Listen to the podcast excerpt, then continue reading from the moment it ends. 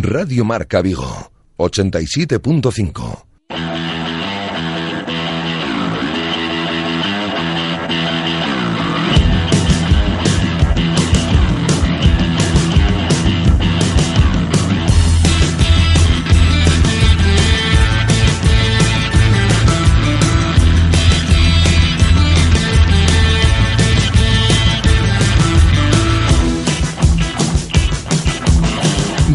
Marca Vigo. José Ribeiro.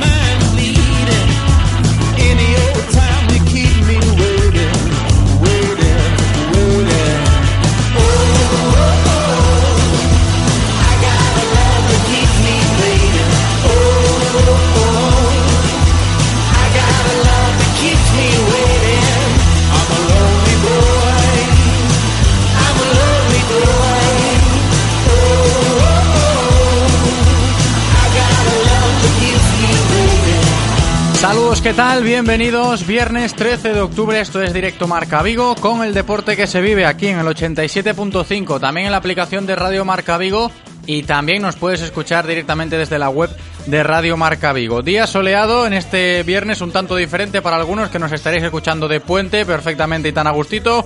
Otros les habrá tocado trabajar, evidentemente aquí estamos nosotros también para abordar un nuevo programa. Como digo, en un día soleado, según las previsiones meteorológicas, con temperaturas máximas que van a rondar los 24 grados aproximadamente. ¿eh? Tendremos cielos despejados con el sol como protagonista, pero un poco más fresquito el ambiente que los últimos días. Para hoy, el Celta se ha entrenado esta mañana a las 10 y media en Amadroa, a puerta cerrada, después de haber disfrutado ayer de día de descanso, y afrontaba Juan Carlos Unzué la sesión de hoy ya con todos a, su disposición, menos el Tucu Hernández. ¿eh? Están todos, ya han regresado los internacionales, menos el Tucu que llegará en las próximas horas para abordar y encarar el fin de semana sin parar. ¿eh? Van a entrenar mañana y sábado, mañana sábado y pasado domingo también lo harán, hasta el lunes, que será el día de partido correspondiente a la octava jornada del Campeonato Nacional de Liga en el Estadio de Gran Canaria frente a la Unión Deportiva Las Palmas. Para ese partido, Unzué no va a poder, a poder contar con los lesionados Hugo Mayo y Facundo Roncaglia, eso ya lo sabemos, ni con Maxi Gómez, al que recibiremos hoy en directo Marca Vigo a eso de las 2 de la tarde aproximadamente, después de nuestro tiempo de tertulia, para comentar con Maxi cómo ha vivido su estancia en Uruguay con la selección, cómo lleva esto de ser el referente goleador del Celta desde que ha llegado a Vigo y más cositas que como digo comentaremos con Maxi Gómez cuando lo recibamos hoy en poco menos de una horita aproximadamente.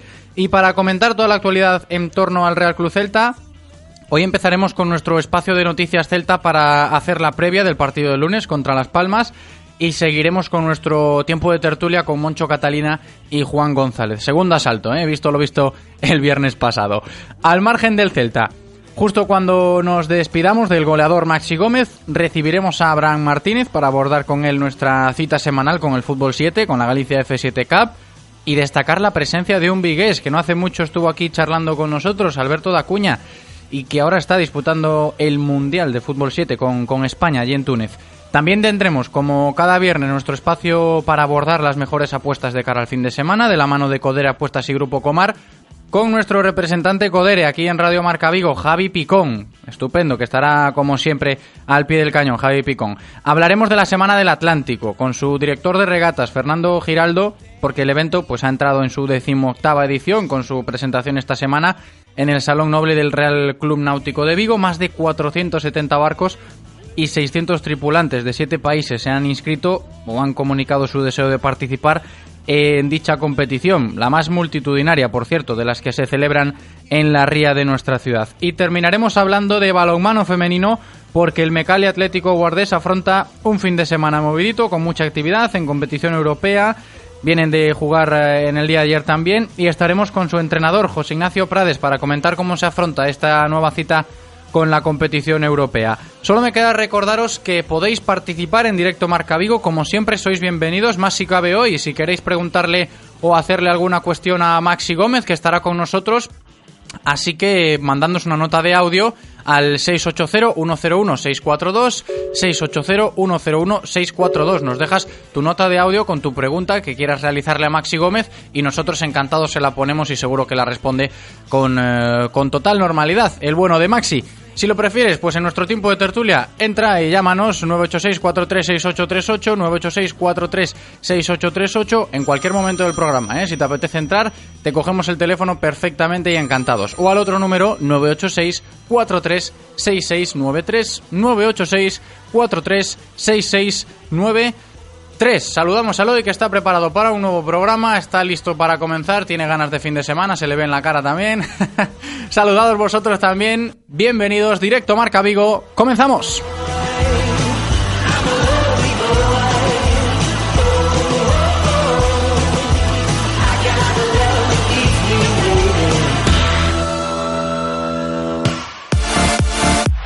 Radio Marca, el deporte que se vive.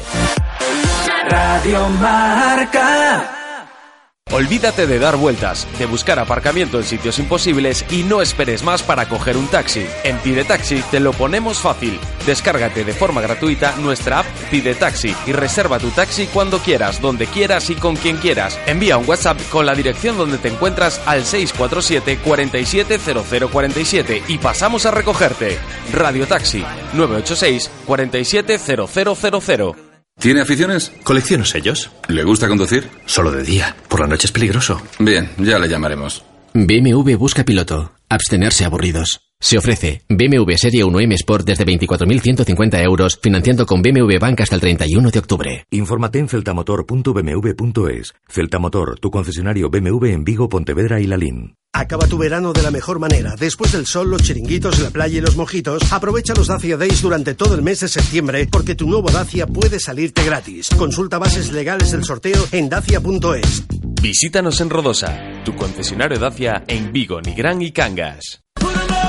En Radio Marca Vigo estrenamos nuevo WhatsApp para que tú también formes parte. Envía un mensaje de voz al número 680-101-642. Opina de lo que quieras y haz la radio con nosotros. Radio Marca, el deporte que se vive. Radio Marca.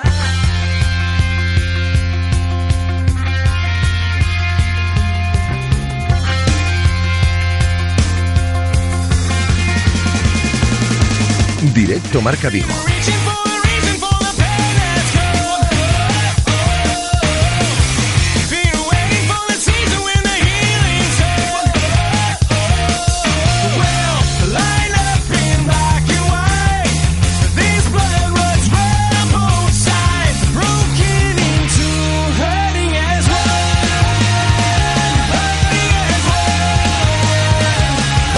Vamos a comenzar directo Marca Vigo y antes de abordar toda la información diaria del Celta, os recuerdo eh, que en menos de una horita estaremos en directo con Maxi Gómez, el delantero uruguayo del Real Cruz Celta, y os invito a que podáis participar en la entrevista con nosotros. Si tienes alguna pregunta para Maxi, mándanos una nota de audio con esa pregunta al 680-101-642, nos mandas ahí una nota de audio a nuestro WhatsApp o si lo prefieres, pues también puedes escribirla por redes sociales. En nuestro Twitter hemos habilitado el hashtag Maxi en RM Vigo.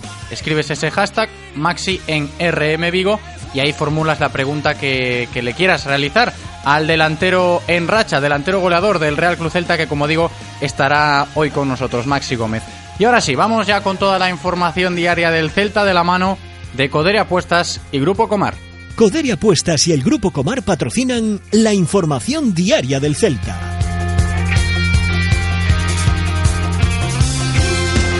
Un Celta que se ha entrenado esta mañana a las diez y media en Amadroa, a puerta cerrada, después de haber disfrutado ayer del día de descanso, día festivo, no entrenaron, pero van a entrenar todo el fin de semana hasta el lunes, que afronten ese partido en el Estadio de Gran Canaria frente a la Unión Deportiva Las Palmas. Maxi Gómez, John Guidetti e Iván Villar se reincorporaron esta mañana a los entrenamientos del primer equipo tras finalizar sus concentraciones, sus respectivas concentraciones con las selecciones de Uruguay, Suecia y España sub-21. Y tan solo falta por llegar a Vigo el Tuco Hernández, que una vez que regrese Pablo Tuco Hernández, que previsiblemente lo hará en las próximas horas, que es el último internacional celeste que falta todavía por llegar a Vigo. Juan Carlos Unzué volverá a contar con todos sus hombres disponibles para, como digo, encarar un fin de semana donde van a entrenar mañana sábado y pasado domingo también hasta el lunes, que será el día de partido correspondiente a la octava jornada del Campeonato Nacional de Liga en el Estadio de Gran Canaria, frente a la Unión Deportiva Las Palmas.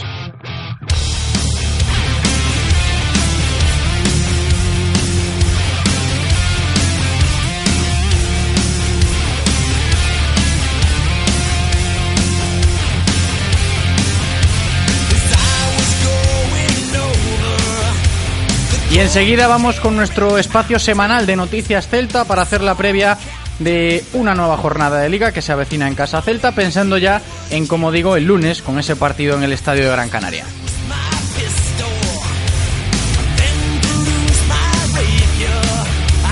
Y ahora, en Radio Marca Vigo, hacemos la previa del partido del Celta con noticiascelta.com.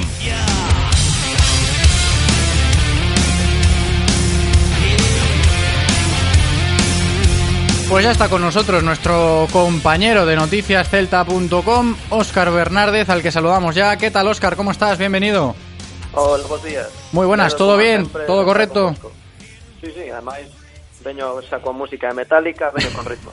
Así me gusta, le gusta, le gusta mucho eh, esta, esta caña aquí a Eloy y se agradece también estar con, con, este, con este buen ánimo. Óscar, se avecina una nueva jornada para el Real Club Celta en donde yo imagino, presupongo que tenemos que encararla intentando difuminar un poquito los fantasmas que se vinieron a la cabeza de muchos con el empate ante el Girona la última vez que, que vimos al Celta competir en Liga. Sí, eh, para fantasma o de Las Palmas, que todos lembramos aquel 3-3 uh -huh. eh, que foi quizáis o, o principio desta desta dinámica de inseguridade defensiva xa entón con, con Berizo e que tampouco supo atallar un zueo toda hora. Además es un campo, como se le preguntaba a Roncaglia, ¿no? Esta semana cuando comparecía, eh, perdón, a Roncaglia, a Gustavo Cabral cuando comparecía en, uh -huh. en rueda de prensa, esa, esa maldición no, pero que no es un campo que se le dé del todo bien. Él intentaba esquivarlo diciendo que no piensa en campos que se le den mal al Celta, pero el Estadio Gran Canaria no es la mejor plaza para torear para el Real Club Celta, visto lo visto los últimos años. Sí, é certo. Tamén eu eh, creo que ten moito que ver co, co propio estilo da de Las Palmas. É un, un equipo que soubo nestes anos eh, pois contar coa posesión, cun xogo ofensivo que, que a verdade é que fai moito dano ao Celta, porque o Celta sen a pelota pois é menos Celta, o que somos decir. Eh, bueno, veremos que tal este ano. Eu, eu coido que, que pode ser eh, unha, unha expedición algo máis sinxela que a tempadas pasadas, porque, bueno, a, este ano Las Palmas con Allestarán eh, tivo un comezo dubitativo, acumulou dúas victorias en eh, Málaga e Athletic, pero non, non é un, un gran un gran rendimiento que está no, a cadar o, sí, con Las Palmas. Sí que es cierto que la Unión Deportiva Las Palmas no es la mejor Unión Deportiva Las Palmas desde que ha regresado a Primera División, Exacto. eso es verdad, pero también puede pasar un poco factura ese, ese cambio de dinámica que los canarios han tenido desde que ha comenzado la liga, cambio de entrenador, llega Paco Ayestarán y quizás, entiendo que lo dices un poco por ahí, el Celta pueda aprovechar este, estos factores. Sí, eh, máis que nada porque canta máis experiencia acumula o Celta, máis se achega esta versión que, que pretende un Zue.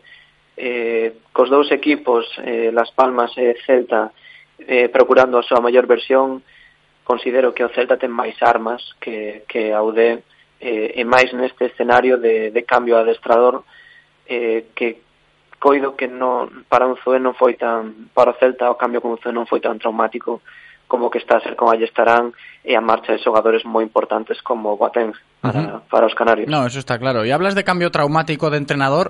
Parece que todavía aquí la cosa no se ha sentado demasiado con un Zue. Visto lo visto las últimas semanas. Uh -huh. Sí, e outro día houve unha proba interesante co Pachuca que e volvemos a pecar en que... los mismos errores prácticamente. Exactamente, esa era o que eu que mandar. Bueno, mm, é, é complicado. Eh, un compañeiro mío de Noticias Celta eh, comentábame outro día que, que os equipos logo de, de ter unha experiencia bielsística, logo de pasar uh -huh. por un adestrador como a Berizo, teñen logo un, un baixón na, no rendimento, quizáis pola confianza, quizáis polo desgaste de tanta tensión competitiva. Bueno, eh, eu creo que simplemente cuestión de tempo. Cada novo adestrador en outubro facer este tipo de xuizos para min é algo precipitado.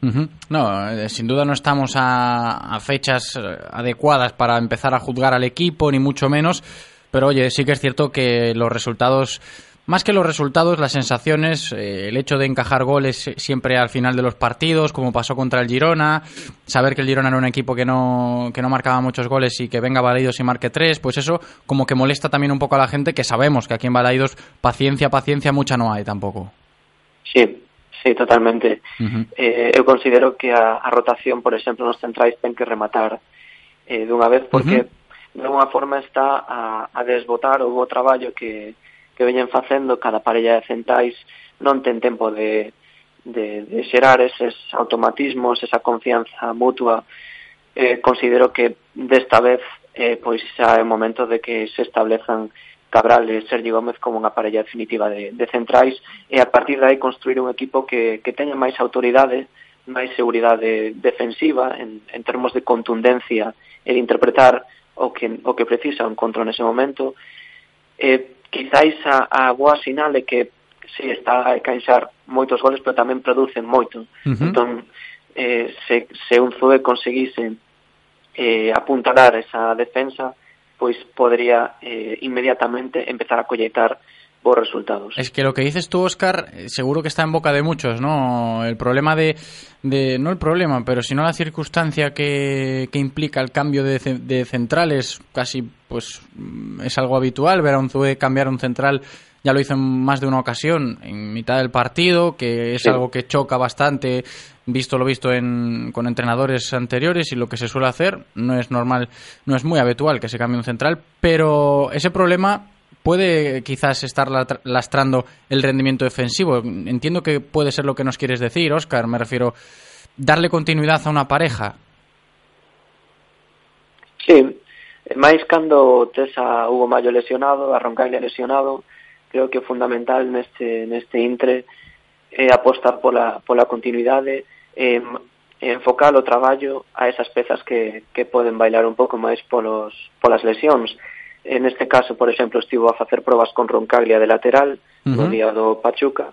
Non resultou eh, mágoa pola lesión do, do central argentino e agora sen Mayo Roncaglia pois terá que facer un, un traballo de recondicionamento aí que non invita a facer cambios eh, coa parella centrais polo menos. E, e tamén un pouco conservar la estructura do medio campo tamén. Y esas piezas, vamos a ver cómo las combina un Zoe el lunes, porque llegamos un poquito en cuadro ¿no? al partido contra la Unión Deportiva Las Palmas. Y yo te quiero preguntar, Oscar, también, está, está esto en, en, en, casi todas las tertulias cuando se habla del Celta. La defensa del, del Real Cruz Celta el lunes, ¿cómo va a salir? Porque escasos de, de efectivos están.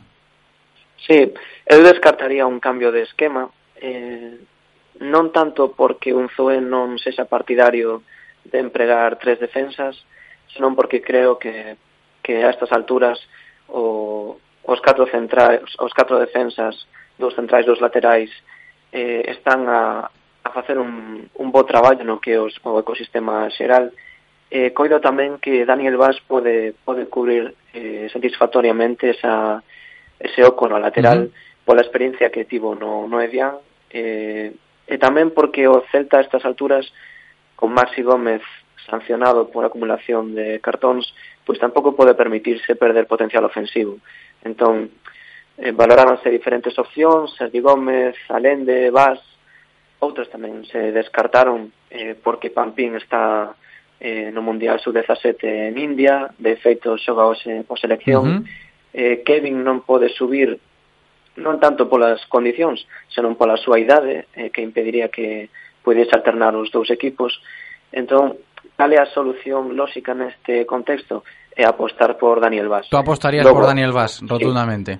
Sí, sí eu penso uh -huh. que, que costaralle a un Zoé porque confía en Daniel Vaz e o que pode aportar en medio campo, pero dadas as circunstancias, é a opción que máis equilibrio aportaría ao equipo. Óscar, podemos ler precisamente en Noticias Celta desde hoy un artículo sobre Daniel Vaz que tildáis de entre renovación y no renovación, ¿no? El, que el lunes uh -huh. puede llegar un reto más para, para alguien clave en el Celta del último lustro, como lo es Daniel Vaz. Sí, a renovación é un asunto bastante delicado en, en Casa Celta. Sabemos que non están dispostos a situálo entre os mellores pagados. Eh, e para min é unha, é unha circunstancia que non, non comparto, porque mm, é, un, é un xogador dunha regularidade impresionante, un xogador cunha polivalencia que se querían todos os adestradores do mundo. Este tipo de xogadores son os que os que están a dar fortaleza ao plantel, os xogadores que manteñen ao Celta nunha zona tranquila da táboa. Uh -huh. Entón considero que que neste caso o Celta si sí debería facer un esforzo eh, igual non eh, leválo a, a ser o mellor pagado, pero si sí mantelo nunha situación de remuneración eh, coherente co, coa posición que ten, que é ser un pilar do equipo, eh, un xogador eh, pois, bueno, que, que aportou é o que máis minutos aportou nas súas últimas tres tempadas, No, suele, eh, ser, suele eh, ser indiscutible Daniel Vaz en el, en el Real Celta, siempre y cuando esté en, en buen estado de forma y esté rindiendo bien. É que sempre podes contar con él, uh -huh. eh, sexa o, o intratemporada que sexa, sexa na posición que precise o adestrador, e ademais eh, temos que decir a verdade, eh, o Celta ten aínda 13 millóns de euros de marxe eh, co límite salarial, que é de 41 millóns. Entón, non hai nada que, que invite a pensar que hai unha limitación económica nese senso ou que podría Entonces, ¿qué puede estar una... pasando, Óscar? Es que esta é es la pregunta que, que, que ronda en, en esta cuestión de Daniel Vaz. Sí, eh, bueno, nos, nos medios con mellor conexión co clube podemos ler que, que hai un certo medo a desatar unha, unha guerra salarial eu descartaría esa situación por completo porque eh, os xogadores son conscientes do papel que teñen tanto no equipo como no clube. Daniel Valls é un xogador con experiencia é un xogador que xa aportou moito no Celta e que ten visos de que continuará a facelo. Eh, esa circunstancia invita a pensar que, que é un dos xogadores máis importantes e, polo tanto, debería ser dos mellores pagados mentres que outros, só polo feito de que Vas ou Radoya fosen renovados cunha alza salarial, non terían por que porse en rebeldía, xa que deberían ser conscientes do, do papel que teñen no, no clube. Evidentemente los medios de comunicación pues eh, hablamos de, de informaciones que puedan llegar desde el propio club, sabiendo que pues que a día de hoy no hay avance en ninguna negociación, más si cabe en esta de Daniel Vaz. Y hombre, sí que se genera ese run run de que puede haber riesgo de que Daniel Vaz eh, termine por marcharse del Celta a final, bueno, cuando termine su contrato, que no deja de ser un contrato que termina en, en junio de 2019, pero su cláusula tampoco es muy alta e incluso se teme por, por que Daniel Vaz acabe marchándose a final de este año. Yo no sé, Óscar, si tú tienes esa sensación de que Daniel Vaz pueda ser una pérdida importante para el Celta de aquí en poco tiempo. non sei se en pouco tempo, pero é evidente que un xogador das súas características eh, co prestixio que aporta ser un, un internacional eh, e coa visibilidade que ten a Liga Española, pois é certo que esos xogadores son sempre pretendidos por, polos clubes eh, da zona notable. Uh -huh. Entón ese risco existe dende, dende o primeiro día que traes a, a un xogador como Daniel Vaz a, a un clube como o Celta, que evidentemente ten as condicións que ten, non vamos agora a mentir, é decir que que pode competir económicamente cos máis grandes. Ujú. No, no, pero está, tampouco está claro. tampouco podemos caer no victimismo de decir que non hai medios para reter a xogadores como Daniel Vaz Exacto. eh, cando o presuposto do Celta este ano é de 75 millóns de euros. Ujú. Oscar, y hablando un poco de renovaciones también, se me viene a la cabeza ahora mismo, esta mañana se leía en la prensa, Sergio Álvarez también, ¿no? Que está a poquito de que, de que pueda quedar libre por contrato y todavía pues no hay movimiento aparente. Sí, é unha, é unha circunstancia difícil para o clube. Eu entendo que teñan dúbidas tanto o xogador como como a dirección deportiva de que facer neste caso, porque Sergio non deixa de ser un, un emblema de Amadroa, uh -huh. un, un dos máis regulares canteiráns con, con presencia no, no primeiro equipo, que mantivo a, a portería cando o Celta tivo que despenderse de, dos porteiros que, que protagonizaron o ascenso e logo a permanencia, Entón, claro, eh, Sergio é moi importante no, no vestiario, é unha figura que conecta moi ben coa, cos, cos xareiros. entonces que facer neste caso, sobre todo cando veñen dous grandes porteiros como Rubén Blanco e Iván Villar, que como observamos no, no pasado recente, están dispostos a presionar non só evidentemente co que é o seu labor que é eh, traballar por eh, ser titulares, senón tamén en termos de contrato, presionar por non abandonar o Celta e loitar por, por ser eh, unha figura importante no, no primeiro plantel. Uh -huh.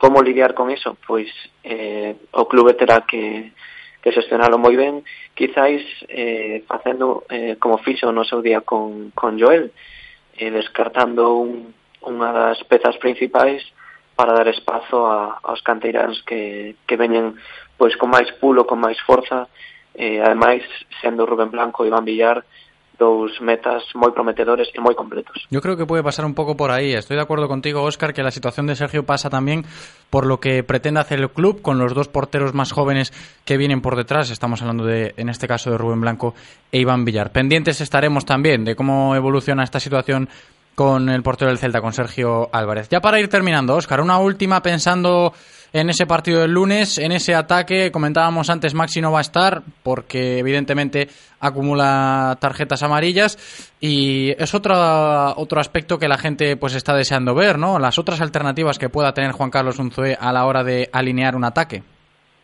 Sí, a ver, eu non, non sei ata punto a xente querería ver unha alternativa a un máximo goleador del no, equipo, me refiero, porque... me refiero a lo de a ver si un Zue apuesta por Yago Aspas jugando delantero, si lo ve en esta posición. Sí. Me refiero un poquito por ahí, por este sentido. Sí, eh, veremos cómo chega Guidetti, eh, que dixo outro día que, que bueno, sentíase como a, como a un toro, sentíase máis forte que nunca. Eh, veremos eh, se é certo. En principio, sabemos que Unzué Zue non é moito de de facer trocos na liña, na liña ofensiva, eu creo que manterá a aspas nun costado, sisto noutro, e apostará por Guidetti, uh -huh. mas non podemos descartar, eh, dadas as características da, da Unión Deportiva Las Palmas, que faga algún tipo de, de asuste, quizáis pensando en, en repartir minutos, quizáis pensando que en Guidetti, eh, Guidetti poida entrar na segunda metade, pero eu apostaría por, por unha titularidade do, do Ariete sueco, acompañado de Pionesisto e de Yaguaspas, eh, tamén para non desarticular todavía máis o, o equipo nun intre no que non conta con, con lateral dereito eh, claro. natural uh -huh. e que obrigará a facer tamén axustes no, no medio campo, quizáis movendo a base. Pues veremos qué pasa, Óscar Bernardo. Muchísimas gracias, eh, Óscar, por este ratito de radio, por esta previa de la mano de Noticias Celta. Ha sido un placer, como siempre. Un abrazo muy grande, Óscar. O placer, meu. Gracias polo convite. Bye.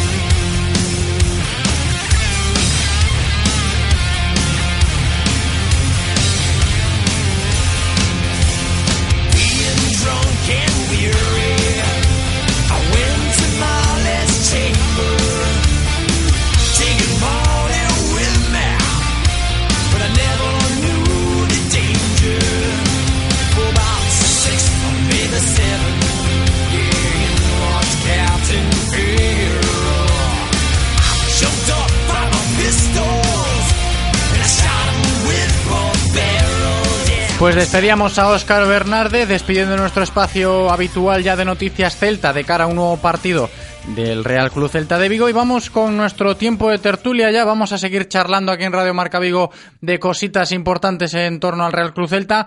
Enseguida recibimos a Juan González y Moncho Catalina.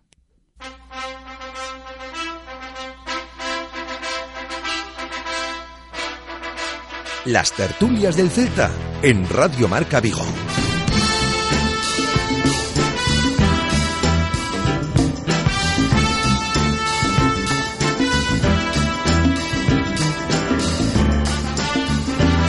Bueno, vamos a llevarnos bien, porque si no van a haber hondonadas de hostias aquí.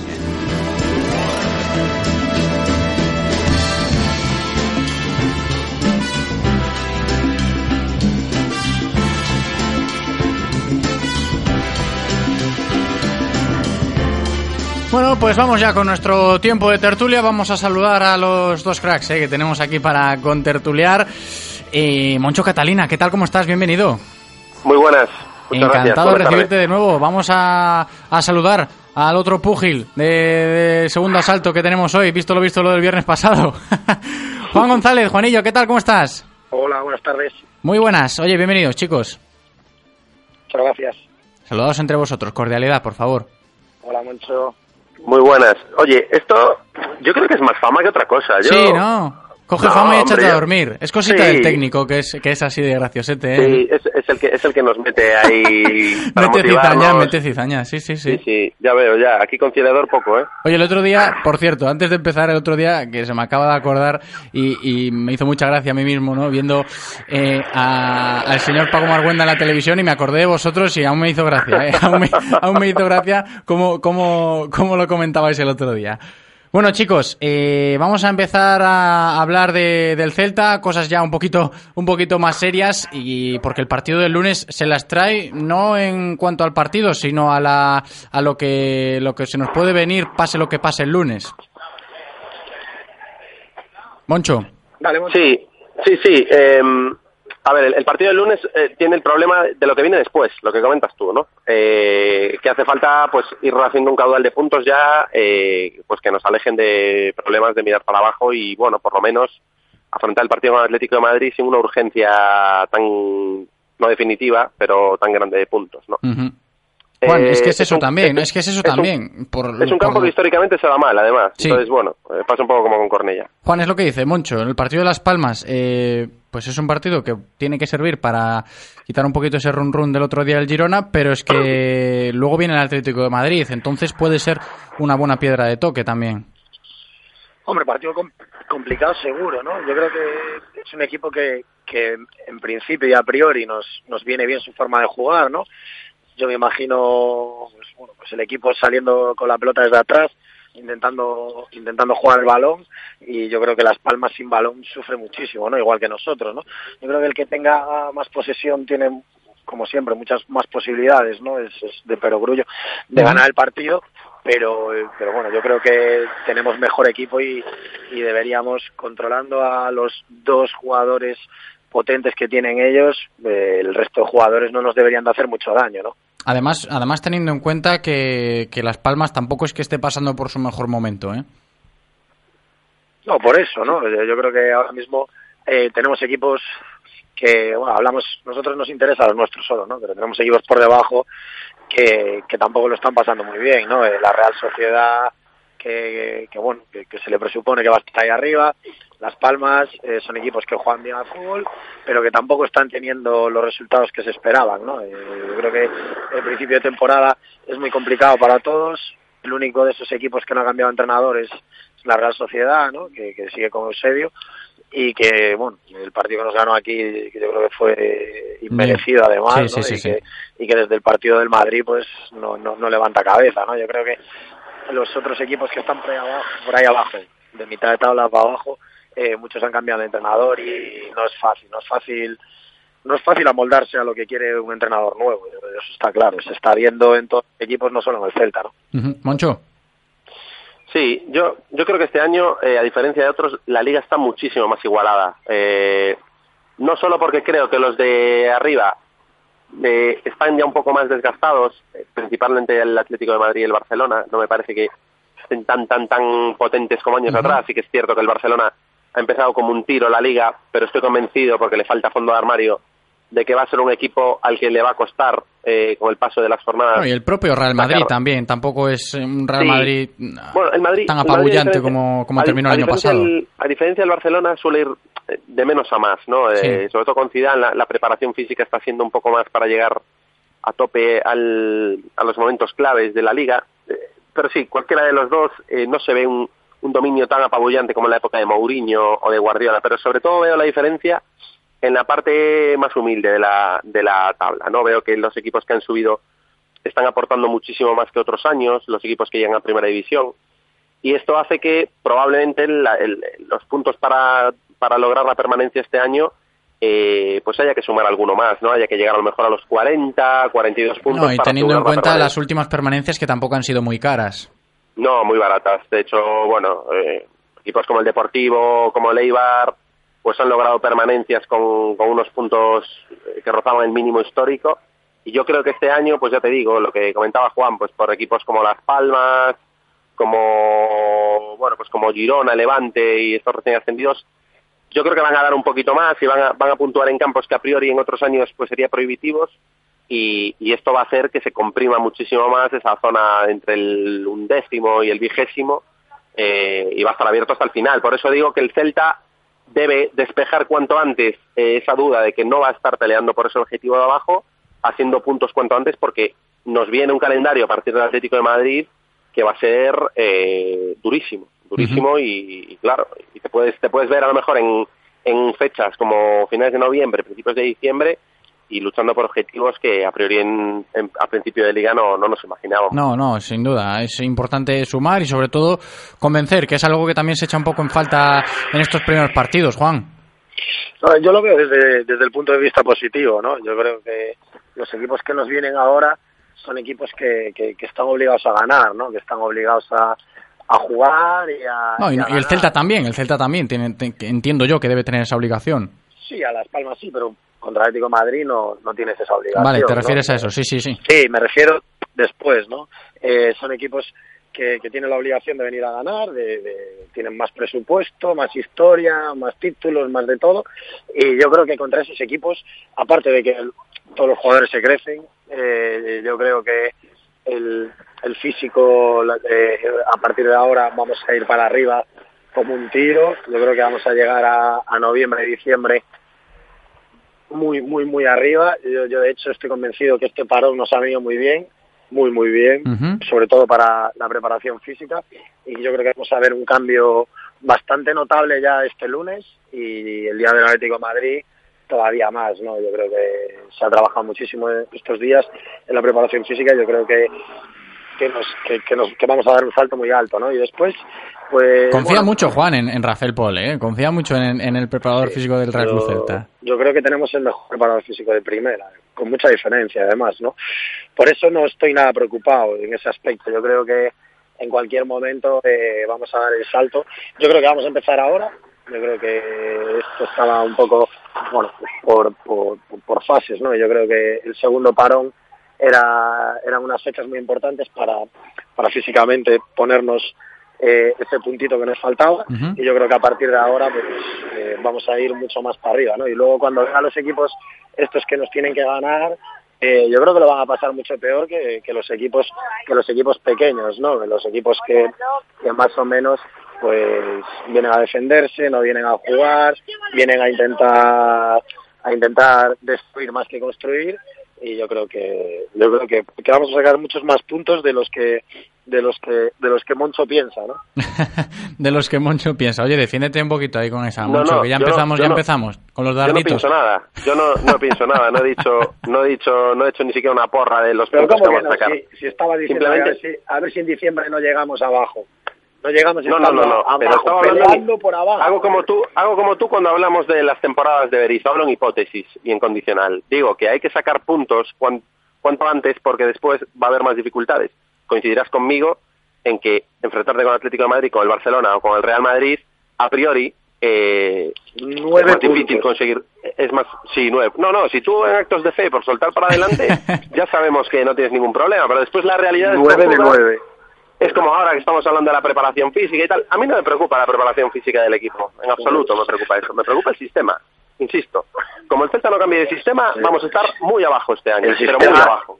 Moncho, el sistema va muy ligado a la preparación física, pero muchísimo. No, no puedes, des- sí, no pero- puedes desligar, no puedes desligar algo tan importante dentro de un sistema en el que yo creo que una de las principales ideas es apretar arriba eh, y ahora mismo no, no lo estamos haciendo. Y cuando lo hacemos, no lo hacemos todos juntos, no lo hacemos todos rápidos. Hay jugadores que se les ve más descansados que otros, hay otros que se les ve con mucha más potencia e intensidad que otros.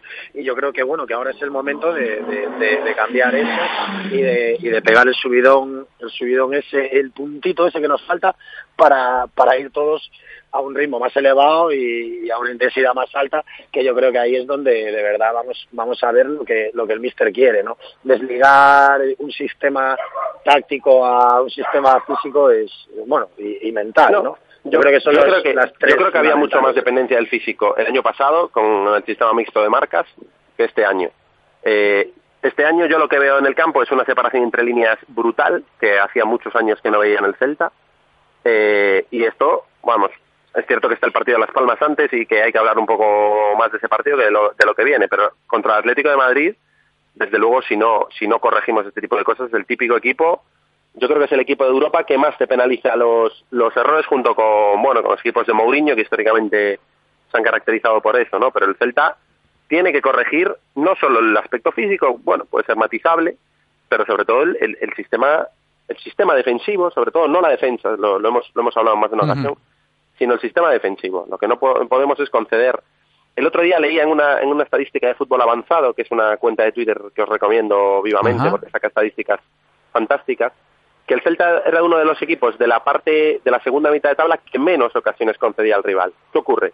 Que las pocas que concedes son tan claras por, por una cuestión de sistema defensivo que al final te penalizan. Y yo tengo la sensación de que el Celta es capaz de meter dos goles, de meter tres goles. de sistema defensivo y también de errores individuales, que eso tampoco claro, tenemos pero siempre, pero siempre me veía la sensación del campo, y, y el otro día lo comentábamos en Balaídos, que vas ganando 3-2 y tienes la sensación y estás convencido de que el rival te va a marcar el, tercer gol. Y eso lo que al final lo, que traslada es que la, sensación de, de, debilidad defensiva y de, y de fragilidad defensiva es enorme en este equipo y ese que hay que hay que atajarlo de raíz. Ah, pero, eso, ya, es histórico, Moncho, eso, eso es de siempre.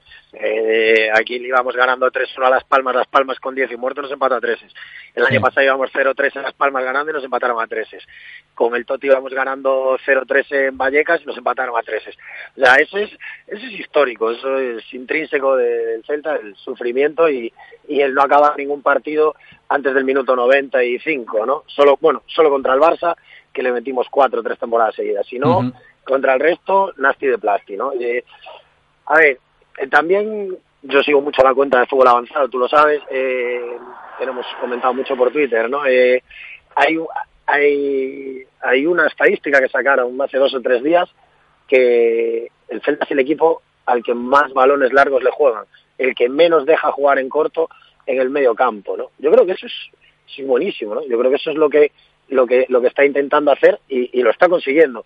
Problema, que nos están cogiendo la espalda. Claro, es que ese es el problema. Si tú obligas, si tú obligas al rival, si tú obligas al rival con esta presión que estamos planteando a jugarte en largo, evidentemente a no dejarlo jugar, hay que, hay que reforzarse un poquito en ese sentido porque la espalda va a sufrir. No, pero normalmente esos balones eh, para los centrales son comodísimos. Y para sí, no, un balón frontal para un defensa es la manera más cómoda de defenderlo. Lo que pasa que Vale, a lo mejor hay mucha distancia entre el portero y los centrales, puede ser, eh, pero que tampoco lo veo, ¿no? Yo lo que creo es que, bueno, estamos estando desafortunados ahí en ese aspecto, pero yo creo que el principio de, del objetivo que quiere el míster lo está consiguiendo, ¿no? Que es que no nos combinen entre líneas, no nos combinen en medio campo, obligar al rival a jugar en largo y tener la comodidad para robar o para, o para defender los balones frontales lo que pasa es que no estamos teniendo esa claridad y, y, esa, y esa facilidad para, para ganar esos balones frontales, ¿no? A lo mejor, pues, hay que controlar un poco más el sistema de marcas o el sistema, ya no solo el de marcas, ¿no? Sino el, sistema de la caída de balón, ¿no? Si no somos potentes por arriba, a lo mejor es, es, es, mejor no saltar, ¿no? Eh, yo solo me lo decía un día un, entrenador de primera eh, en una charla, ¿no? Me decía, Juan, yo cuando voy a jugar con, contra la Leti, yo a Duriz, el central que le pongo, le digo, no saltes con él, porque te las va a ganar todas. Dice, vete a la caída del balón, ¿no? Pues a lo mejor, si no tenemos gente muy potente en el salto, o, no tenemos gente muy fuerte en el salto, pues a lo mejor hay que ir a la caída, a la caída del balón, o cuando, eso, cuando la vaya a controlar, encimarle y que no se dé la vuelta, ¿no? Chicos, Yo creo que hay, un par de cositas de ajustar, pero que, que, que, las, que las propias estadísticas nos están diciendo, y, y Moncho lo sabe, nos están diciendo que la cosa no está tan mal como parece, ¿no? Eh, nos están haciendo muy pocas oportunidades, las oportunidades que nos están haciendo son todo en balones largos, y yo creo que hay que ajustar dos cositas, dos cositas. ¿Y vosotros veis como handicap eh, los pocos efectivos con los que llega el Celta en la línea defensiva para el partido eh, del lunes contra Las Palmas? Sí, a ver, siempre que tienes bajas eh, es un problema, ¿no? Eh, además, es que parece, parece hecho a propósito, ¿no? Justo en la parte, una de las partes más, más flojas que tenemos, los dos laterales derechos causan baja justo a la vez, ¿no? A ver, esto a veces eh, hay ocasiones en las que en las que incluso te beneficia, pero claro, evidentemente un jugador como Gomayo, pues la baja de Gomayo se, se, se nota muchísimo, ¿no? Si aún encima no tenemos un lateral derecho de recambio, sino un pequeño Remindo Roncaglia que también se lesiona, pues bueno, habrá que habrá que recomponer eh, la línea como se pueda o, o, tirar del tirar del filial, pero Kevin tampoco puede jugar con los mayores. Ya tenemos ahí un, un pequeño quebradero de cabeza, pero bueno, hay opciones.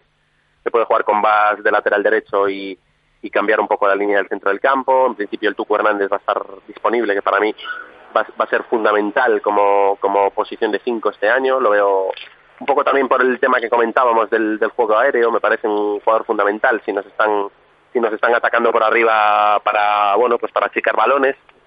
Y, y, bueno, el tema del lateral derecho, imagino que irán por ahí los tiros. Imagino que, que el, el, jugador que más acostumbrado está para jugar de lateral derecho de los que hay disponibles es, es Daniel Vaz, eh, si es que no recurra a Sergi Gómez. Uh -huh. ¿Tú esperas, yo, ¿tú esperas yo, que, que, Daniel Vaz sea el que cumpla ahí, en esa posición? Yo no, yo, yo creo espero, que va a ser, ser, Yo espero que va a ser Vaz, ¿eh? Juan, ¿tú no? Yo creo, yo creo que va a jugar Sergi. Yo creo que va a jugar Sergi. Se apostaría algo, pero yo creo que va a jugar Sergi, casi seguro, sí. Uh -huh. Yo, hombre, eh, no tengo ninguna duda de que si Pampín estuviera aquí, jugaría Pampín en la, en la izquierda y, y Johnny en la derecha. No, no tengo ninguna duda porque el propio Mister lo dijo y, lo demostró, porque decirlo lo dicen muchos y demostrarlo dicen y lo demostrarlo demuestran pocos, ¿no? Yo creo que vamos, contó con él durante toda la pretemporada, cuenta con él en muchos entrenamientos, yo creo que, que, que jugaría Pampín. Bueno, está en el Mundial, eh, su 17 no puede jugar, con lo cual eh, Kevin, como dice como dice Moncho, por, por edad tampoco puede eh, alternar el filial con el primer equipo, con lo cual yo me imagino que, que va a jugar Sergi, ¿no? no y otra y... que se barajaba también era la de los tres centrales con carrileros, que no, no tampoco es descartable, pero lo veo un poco, pues quizás lejos. Ahí los de... tres centrales sí que sí que sí que sí que metería a Guas, a Guas por la derecha uh -huh. y lo que pasa que me da mucho miedo por claro, la izquierda, claro. por la izquierda porque uh -huh. bueno Pione es un poco despistado en tareas defensivas. No, pero está, está la cosa ahí para, para hacer cábalas y seguro que Unzué a más de uno le puede sorprender el lunes, Moncho. Sí, a ver, eh, la ventaja es que el, el, rival invita a bueno a pensar que, que en teoría el Celta eh, bueno pues puede puede sacar rendimiento de sus, de sus virtudes, ¿no?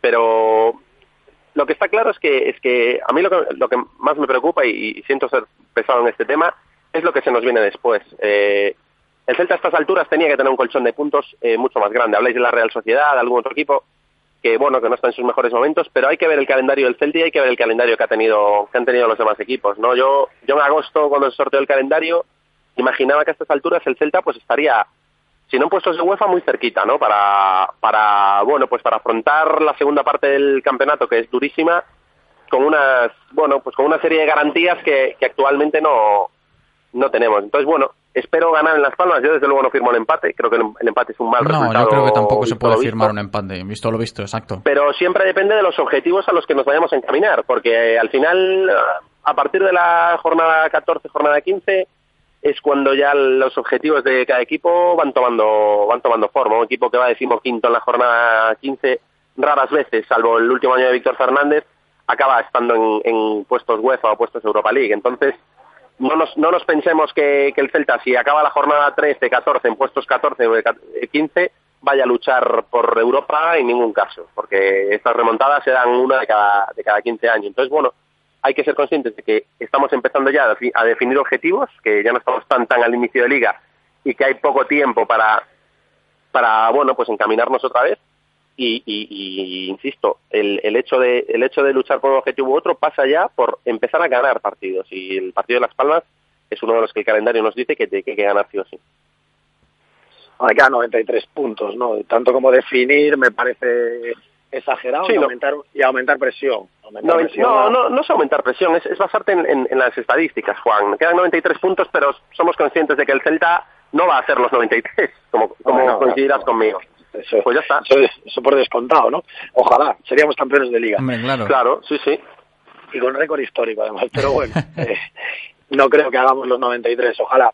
Pero me refiero que ahora definir eh, me parece me parece me parece mucho ¿no? Eh, está claro que el calendario el calendario que nos viene ahora por nombres no es lo mejor pero yo estoy convencido de que nosotros jugamos mejor o hacemos o, o somos mejores contra equipos que, que, nos vienen a ganar a casa que contra equipos que, que no vienen a eso, ¿no? Eh, desde luego yo prefiero, está claro que prefieres jugar en casa contra el Alavés que contra el Barça, eso seguro, pero también estoy convencido de que vamos a ver a un, a un Celta muchísimo mejor contra un Barça que contra un Alavés, ¿no?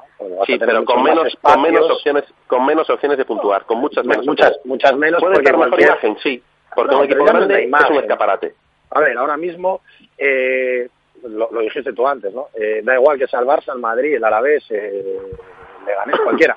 Eh, ocasión que, que, que, que concedemos, ocasión que nos penaliza, ¿no? Y que es gol en contra. Entonces, contra el Barça te va a pasar, contra el Atlético, contra el Madrid, con la gente que tienen arriba, ninguna duda, sin ninguna duda te va a pasar, ¿no? Lo, lo, lo, lo jodido, hablando mal, con perdón, es que nos esté pasando contra otros equipos que, que, que deberían fallar mucho más y no nos debería no nos debería No, pasar pero eso, yo creo, ¿no? yo creo Juan que no nos, no situaciones- nos pasa, no nos pasa No. porque el rival esté teniendo un grandísimo acierto.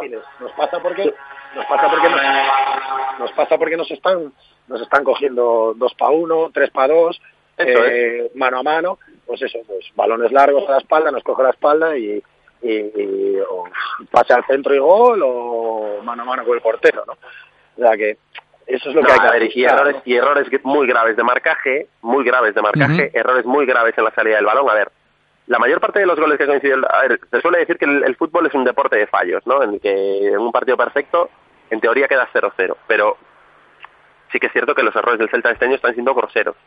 Sí, en eso iba a hacer claro, especial hincapié yo, cuando estabais hablando, porque son errores que al final marcan el partido. Eh, Se esté Claro, jugando como pero- se esté jugando. pero bueno, insisto, yo creo que ayer a- más por concepto que por jugadores. El hecho de que un... A Cabral, ¿no?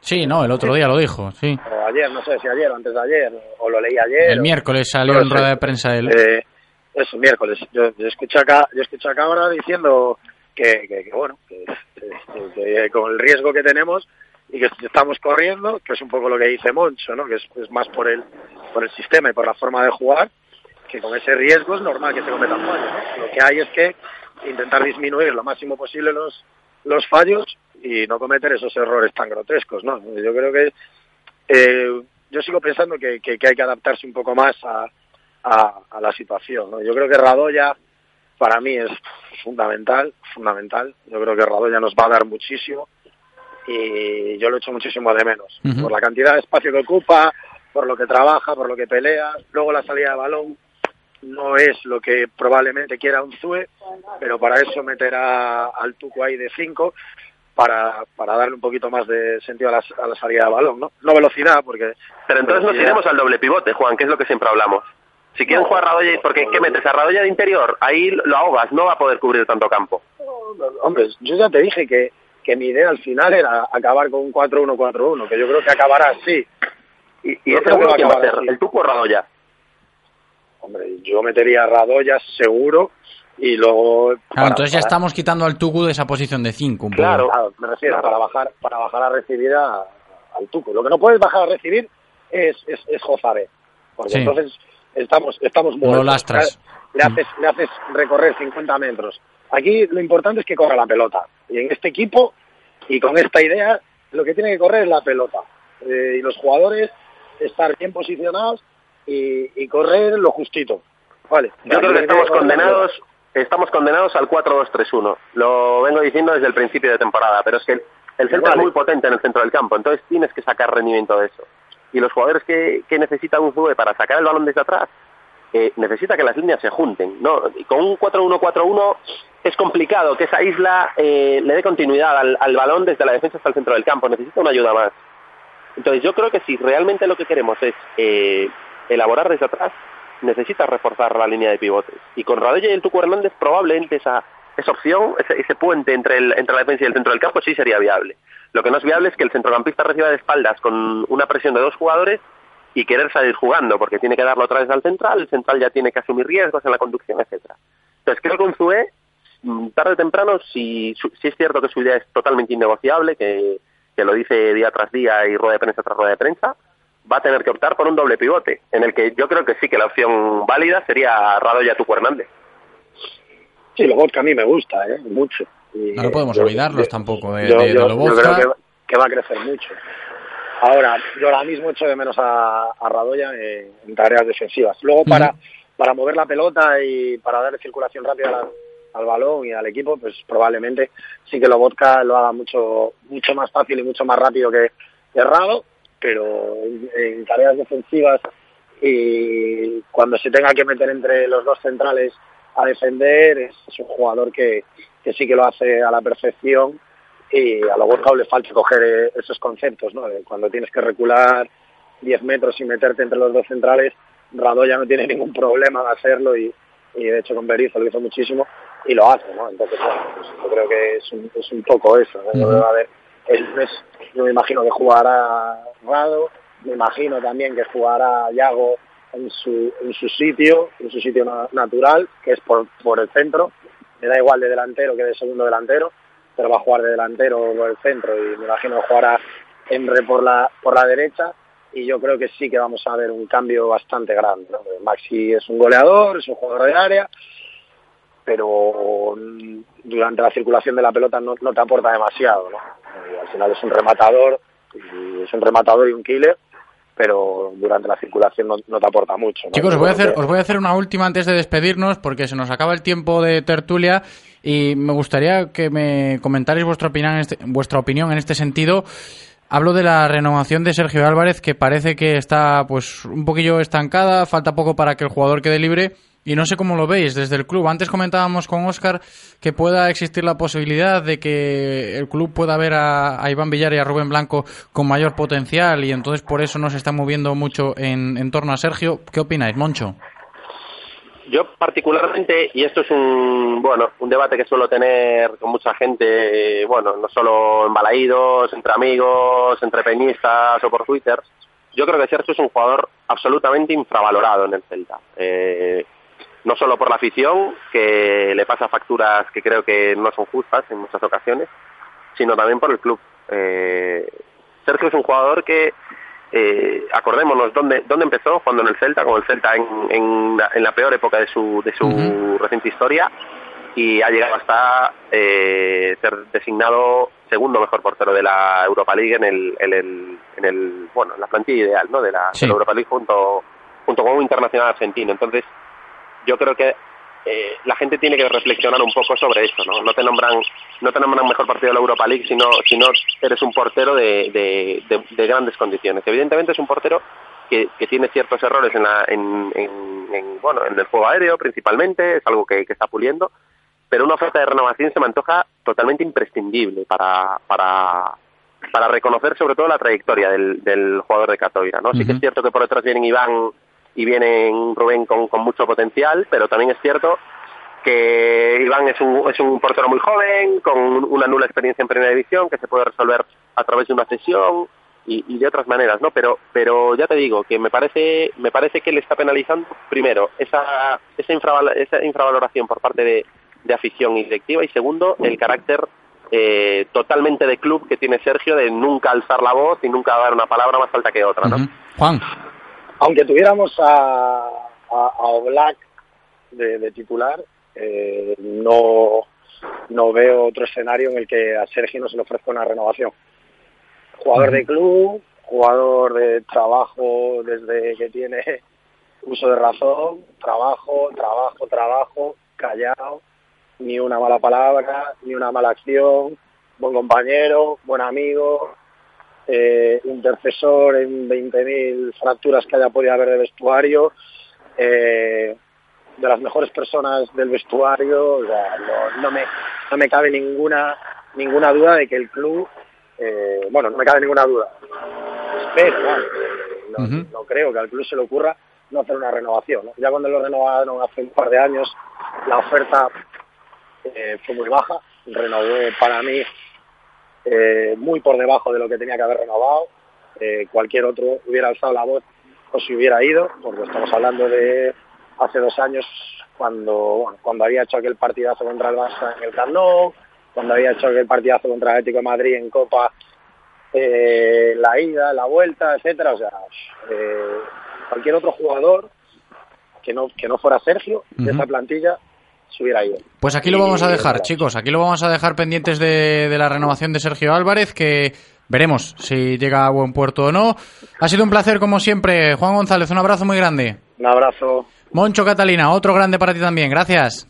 Un abrazo, hasta luego. Y hasta aquí hemos llegado en nuestro tiempo de tertulia. Vamos a hacer una pausa para unos consejitos publicitarios y enseguida volvemos con Maxi Gómez, el delantero uruguayo del Real Club Celta. Reconócelo, amigo. Eres de Codere Apuestas. ¿Cómo te pone un golazo por la escuadra, eh? Tu canción, el himno de tu equipo. La mejor apuesta, la que ganas a tus colegas. ¿A que sí? ¿A que eres de Codere Apuestas? Ven a nuestros locales y vive todos los partidos, todos los deportes y todas las apuestas en Codere Apuestas. ¿Quién se apunta? Ven a nuestro espacio de apuestas Codere en Bingo Royal del Grupo Comar en Avenida García Barbón 3436. Radio Marca, el deporte que se vive. Radio Marca. Ay, buenos días, cariño. ¿Sabes qué? He soñado que tenía un iPhone de última generación y un iPad Pro y también un MacBook. Amor, ¿eso no es un sueño? ¿Ah, no? No, eso es el todo Apple de MediaMark. Ven a disfrutar de toda la gama Apple que siempre has deseado a los mejores precios. Y si quieres, fináncialo al 0% de interés. Atrapa tus sueños en el todo Apple de MediaMark. Limitae 0% de 3 a 24 meses en compras a partir de 100 euros. Cuota mínima 12 euros al mes. Solo del 11 al 18 de octubre. Financiación de CaixaBank Consumer Finance. ¿Conduces o disfrutas conduciendo? En Autorosas no solo vendemos coches, vendemos experiencias para aquellas personas que viven la conducción como un placer y no como un simple desplazamiento. BMW, Mercedes, Audi, Porsche, Autorosas. En carretera de Madrid después del seminario. 35 años de pasión nos avalan. Sponsor oficial del Real Club Celta de Vigo. Autorosas. Disfruta conduciendo. ¿Qué haces con esas gafas y con ese aparato? Entrenando para la primera carrera de drones del Centro Comercial Gran Vía del próximo 21 de octubre. No es necesario ser profesional y habrá fantásticos premios como un GoPro, un Drone Parrot y alguna sorpresa más. Inscríbete gratis en Tiquetea hasta el 19 de octubre. Toda la información está en granviadevigo.com y en su Facebook. Centro Comercial Gran Vía. Hoy va a ser mi gran vía. En Radio Marca Vigo estrenamos nuevo WhatsApp para que tú también formes parte. Envía un mensaje de voz al número 680-101-642. Opina de lo que quieras y haz la radio con nosotros. Radio Marca, el deporte que se vive. Radio Marca.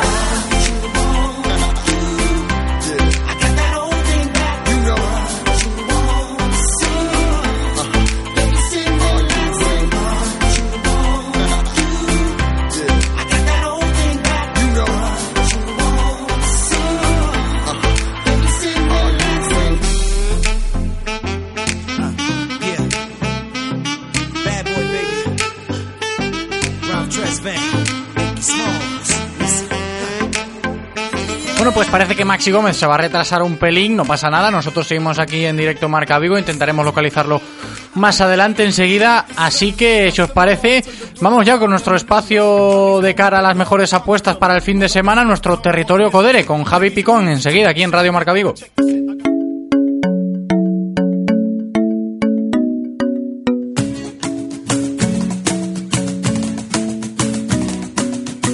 Isn't the best place to find a lover, so the bar is where I go. Me and my friends at the table doing shots, drinking fast, and then we talk slow.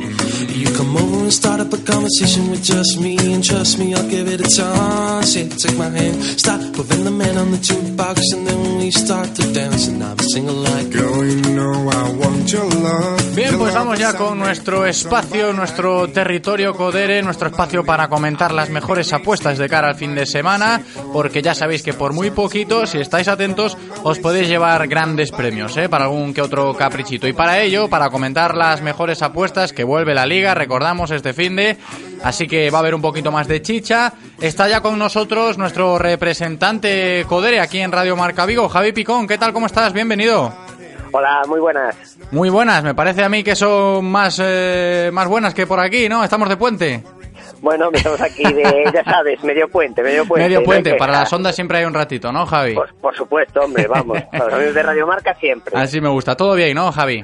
Todo perfecto. Aquí ya esperando la nueva jornada de Liga. Perfecto. Bueno, de Liga no, de Ligas. Porque hay unos Claro. partidazos aquí en toda Europa muy buenos. Y que vamos a comentar, seguro que alguno que otro caerá en las apuestas Sí, de hoy. sí, ¿Qué sí, tendremos, Javi? Por supuesto. Vamos a tener la apuesta 100% gallega. ¿Vale? Y luego otra un poquito más elaborada, tocando ahí los principales Ajá. equipos de Europa, que hay unos partidos muy buenos, ya verás. Me gusta esa 100% gallega, que hay, que hay que darle bola, claro que sí, que tenemos muy buen fútbol. Javi, vamos con ello. La primera apuesta del día, de la mano de Codera Apuestas y Grupo Comar, esa apuesta 100% gallega. Pues venga, vamos allá. Vamos a empezar con Las Palmas Celta. Vamos a decir que hay X Celta y marcan ambos equipos. Por si las moscas de aquí vamos a ser un poquito más conservadores, ¿vale? Yo creo que, vamos, que el Celta no va a perder, no va a perder. Estás un poquito Pero- a la, a, la, a la dinámica del run run de las últimas jornadas con el Celta, ¿no? Que vamos a encajar, que vamos a, a conceder goles. Es que el, mi- el miedo es ese, por eso pongo el marcan ambos también, pero si fuese un poquito más sólido en defensa este partido el Celta, yo creo que se lo Tendrá, llevaría de tendrá que serlo, tendrá que serlo. Claro, pero por si las Por el bien de todos por ahí- aquí. Eh, Claro, muy muy conservadora, ¿no? Este, este X2 marcan ambos, bastante Sí, conservador. Sí, sí. Conservador, Hay que tirar muy a bien pagado, ¿eh? Muy bien ¿sí? pagado. ¿eh? Sí, sí, está pagado eh, a 2.50 y me parece muy bueno, ¿eh? Pues ahí lo dejamos. Ese X2 en el primer partido desde Las Palmas Celta con marcan ambos. Y hay más, Javi. Seguimos con el Eibar Deport. Vamos a repetir también ahí un X Deport y marcan ambos. A ver si no fue un espejismo lo del último partido y se centra un poquito, pues yo creo que ahí puede sacar también típico 1-1 o algo así. Y también está muy bien pagado, a dos y pico. Entonces lo vamos a meter también. Correcto. Después nos vamos a segunda, al, al Corcón Lugo. Vamos a poner que marcan ambos. No nos a No nos por un, un X2, efectivamente, y nos vamos a ir con un marcan ambos que está a 2.20. Ujú. También el Lugo perfectamente puede meter un golito, el Alcorcón en casa creo que va a meter. Nos vamos a cantar por eso, por el marcan ambos. Pues vamos a fiarnos y lo marcamos por aquí también. ¿Alguno más, Javi? Y por último, sí, vamos a nuestros amigos de Ferrol, vamos a poner el Racing Ajá. de Ferrol contra el Unión Adarve. Vamos a decir que gana el Racing de Ferrol al descanso. Solamente, ¿no? Sí, solamente que va ganando al descanso, después ya nos da igual, pero yo creo que el Racing de Ferrol en casa sí que ya va a ir ganando al descanso y es una cuota de 2.40 también. Caray. También muy buena. Está bien. Muy buena, hay una diferencia con el partido muy interesante. ¿Y cuánto jugamos, Javi? Vamos a jugarle 3 euritos Ponemos para 3, 110. 110 euros. A ver, date cuenta que son, que son cuatro partidos nada más. Cuatro partiditos. Y son muchas, muchas, muchas de también. asegurar, claro, doble oportunidad. Ujú. Creo que está bastante bien, vamos. Y son bastante eh, factibles y encima nos daría una alegría. Es una buena estrategia esa de apostar así en esa, de, este, de esta manera, ¿no, Javi? Un poquito tirar a asegurar, jugando tres euritos, mm, sabiendo que, que puedes eh, salvar un poco las espaldas con, con algunos partidos, como dices tú, con doble oportunidad y todo esto. Claro, lo, lo ideal es primero plantearte tú mentalmente qué, qué crees que es lo que va a pasar, Claro. más o menos, y luego bucear en las ofertas, en la oferta de apuestas para encontrar lo que necesitas. No siempre quedarte con el 1x2, porque hombre, hay que reconocer, yo que sé, por ejemplo, el partido del Alcorcón Lugo puede ser complicado.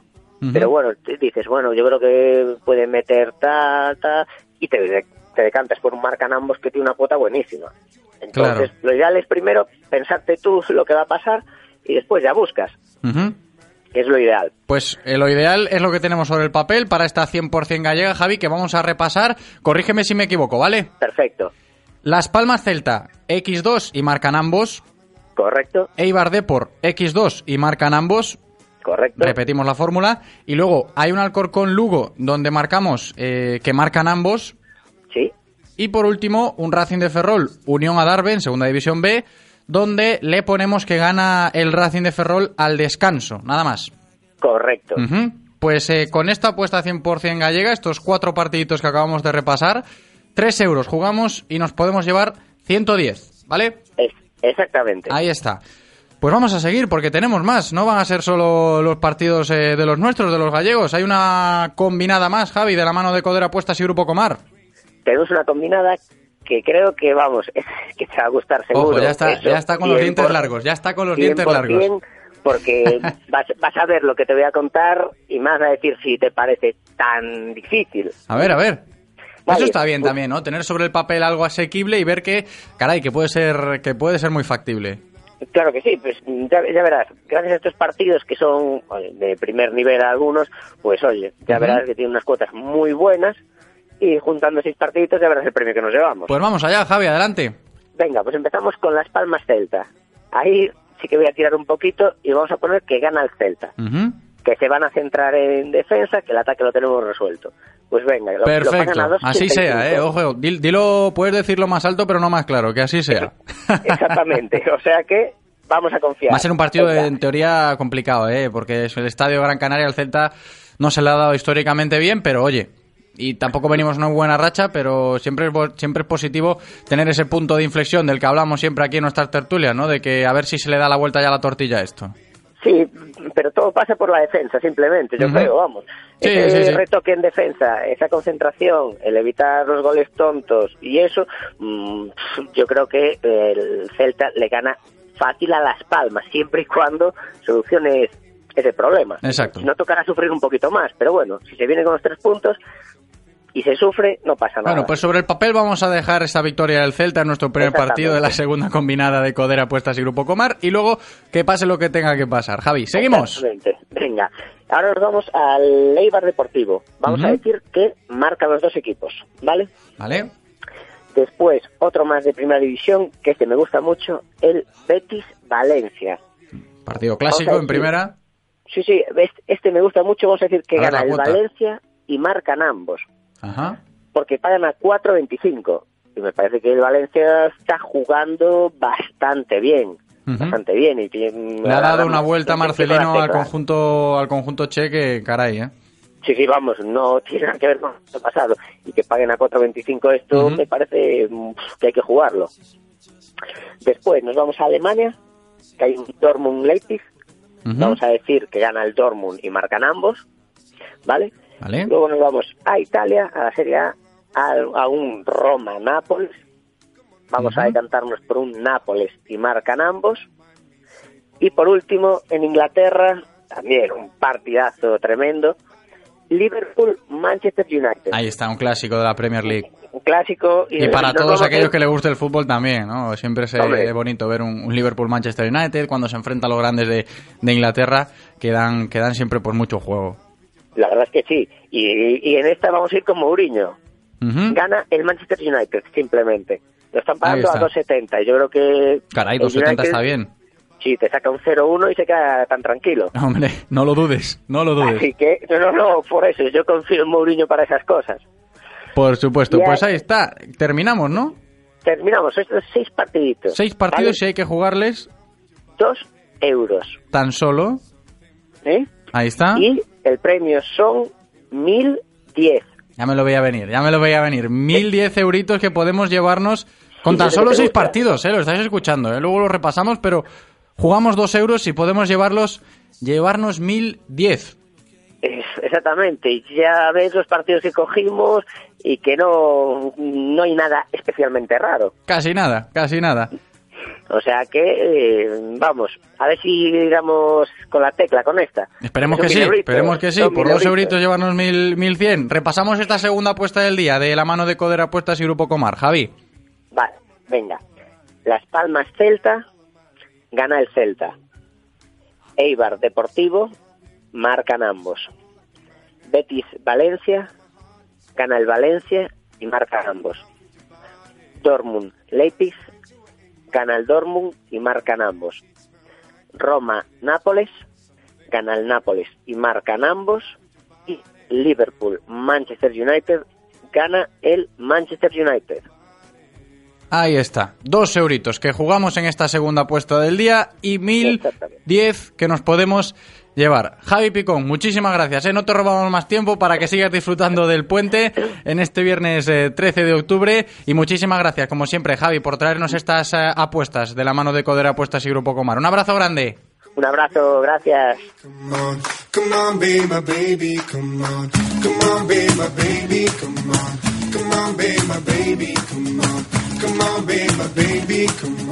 Come on, be my baby, come on.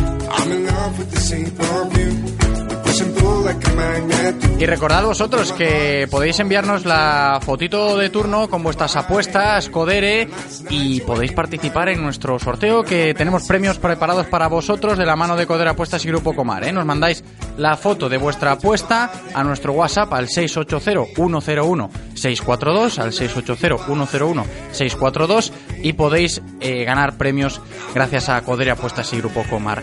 Antes de despedirnos en nuestro espacio territorio Codere, no me olvido de recordaros lo de siempre, ¿eh? apostad con responsabilidad y siempre para mayores de 18 años.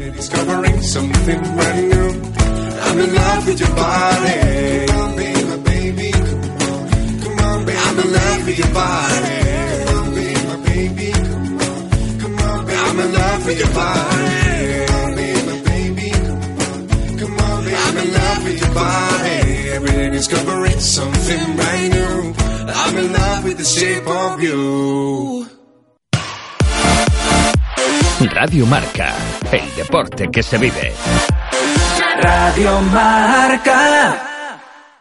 Hace 10 años, el Nissan Qashqai fue el primer crossover de la historia. Hoy, se vuelve a reinventar para seguir siendo el primero. ¿Será cierto que el tiempo pone a cada uno en su sitio? Descubre antes que nadie su nuevo diseño, sus acabados interiores y las tecnologías Intelligent Mobility en tu concesionario Nissan desde 17.900 euros. Nuevo Nissan Qashqai, siempre el primero. Nissan Innovation That Excites. Rofer Vigo, carretera de Madrid 210 en Vigo, Pontevedra. Reconócelo, amigo. Eres de Codere Apuestas. ¿Cómo te pone un golazo por la escuadra, eh? Tu canción, el himno de tu equipo. La mejor apuesta, la que ganas a tus colegas. ¿A que sí? ¿A qué eres de Codere Apuestas? Ven a nuestros locales y vive todos los partidos, todos los deportes y todas las apuestas en Codere Apuestas. ¿Quién se apunta? Ven a nuestro espacio de apuestas Codere en Bingo Royal del Grupo Comar en Avenida García Barbón 3436. ¿Cómo me apetece un chocolate caliente? En Churrería Bretema elaboramos nuestros propios churros y patatillas. Contamos con reparto a cafeterías. Estamos en las inmediaciones de La Miñoca, fotógrafo Ángel Llanos número 12, teléfono 986 29 67 22. Churrería Bretema, a tu servicio desde 1986. Radio Marca, el deporte que se vive. Radio Marca.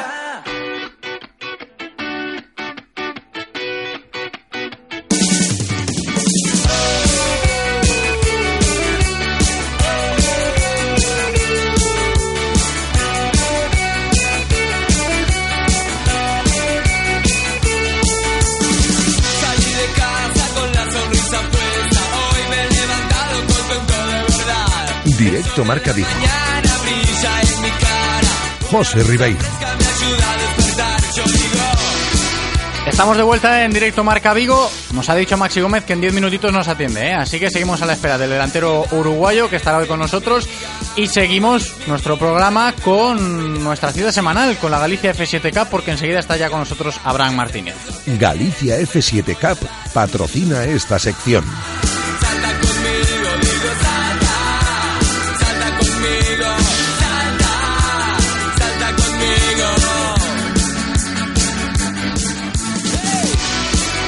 ¿Qué tal Abraham? ¿Cómo estás? Bienvenido. Hola, buenas tardes. ¿cómo Muy buenas. Oye, creo que hay revuelo, ¿no? Con este Mundial de Fútbol 7 que tenemos por Túnez con protagonista de los nuestros que no hace mucho hablamos con él aquí. ¿Qué Sí, tal sí. todo? Está generando expectación el mundial de, de minifútbol, como se le llama.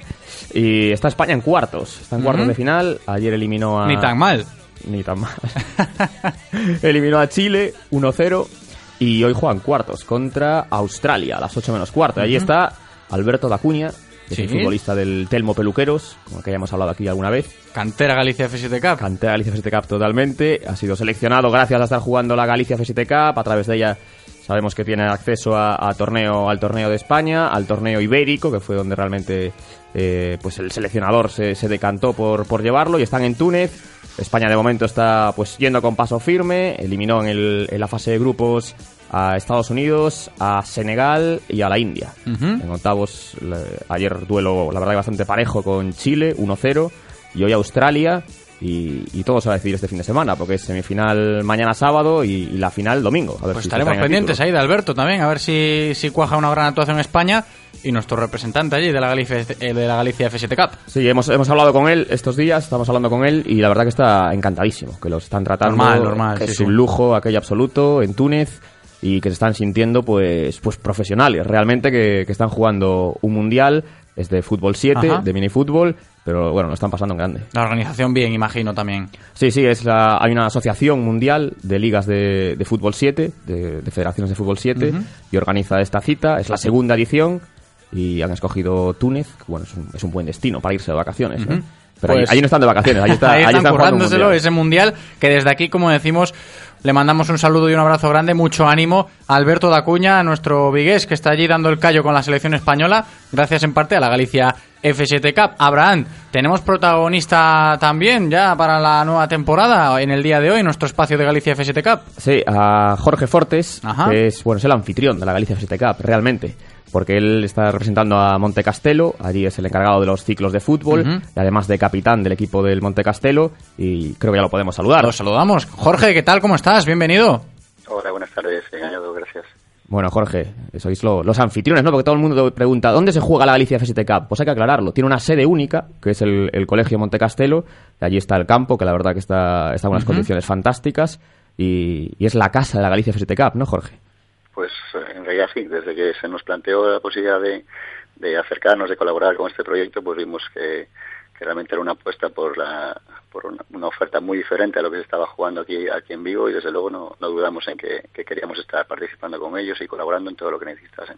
Bueno, lleváis varios torneos ya a vuestras espaldas en el Monte Castelo y habéis tenido lesiones, Jorge. ¿Cómo, cómo aparte lesiones graves, ¿eh?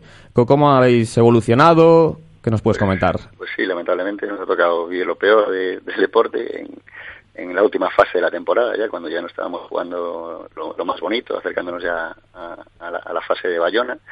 Y sí, tuvimos dos lesiones de, de cruzado anterior, dos, dos compañeros. Casi nada, ¿eh? La cara amarga un poco del fútbol que también hay que saber llevarla, lo mejor que se puede. Pues sí, pues sí, la verdad que sí. Bueno, ¿y cómo fue todo el, el tema del seguro? Pues ¿Funcionó? que muy, muy bien. Realmente habíamos tenido la, posibilidad de, com- de- de- de compartir un poquito mi, mi propia experiencia, mi propia evolución y realmente súper bien atendido por la, por la motoridad, por, por Icónica Sports, que fue donde, donde me trataron a mí. Y nada, en menos de un mes ya estaba operado, ya en dos semanas después ya estaba iniciando la rehabilitación y ahora justo ya se cumplen los seis meses, entonces estoy volviendo, volviendo a entrenar y, la verdad es que muy, muy contento, ilusionado.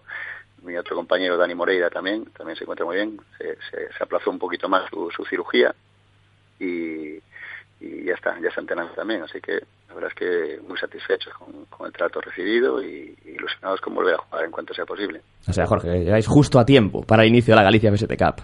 Lo estamos peleando, lo estamos peleando. Estamos con dudas para, para salir ya en apertura, pero una de las ventajas que, que ofrece esta competición es eso, que, que si no conseguimos estar a punto todo- todos los compañeros para, para iniciar la competición ahora, pues seguro que nos vamos a poder sumar en, el, en la fase de clausura, en, el segunda, en la segunda vuelta del torneo y, y para llegar a la Copa también con, Ujú. con las mejores ilusiones y expectativas. Jorge, ¿y por qué, por dónde pasa el- los objetivos de, de tu equipo este año?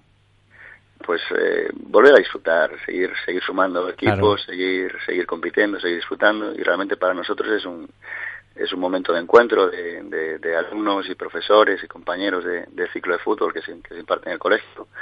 Tenemos, estamos muy, muy ilusionados porque empezamos en, en- en este curso, a partir de marzo vamos a iniciar la primera promoción del ciclo superior y claro, queremos, eh, es, es un incentivo más, es un aliciente para que ese grupo de, de alumnos que compartimos el día a día, de lunes a viernes y en las mañanas, pues, pues que seguimos motivándonos y, y ofreciendo todo aquello que vamos aprendiendo en el, en el ciclo para, para, para competir, para competir con, con la verdad con grandes equipos, con cada vez más calidad y más y más ilusión, gente que equipos nuevos que van llegando y que van aportando también un poquito de, de un plus de competitividad a, a la, a la Galicia del Cup en vivo.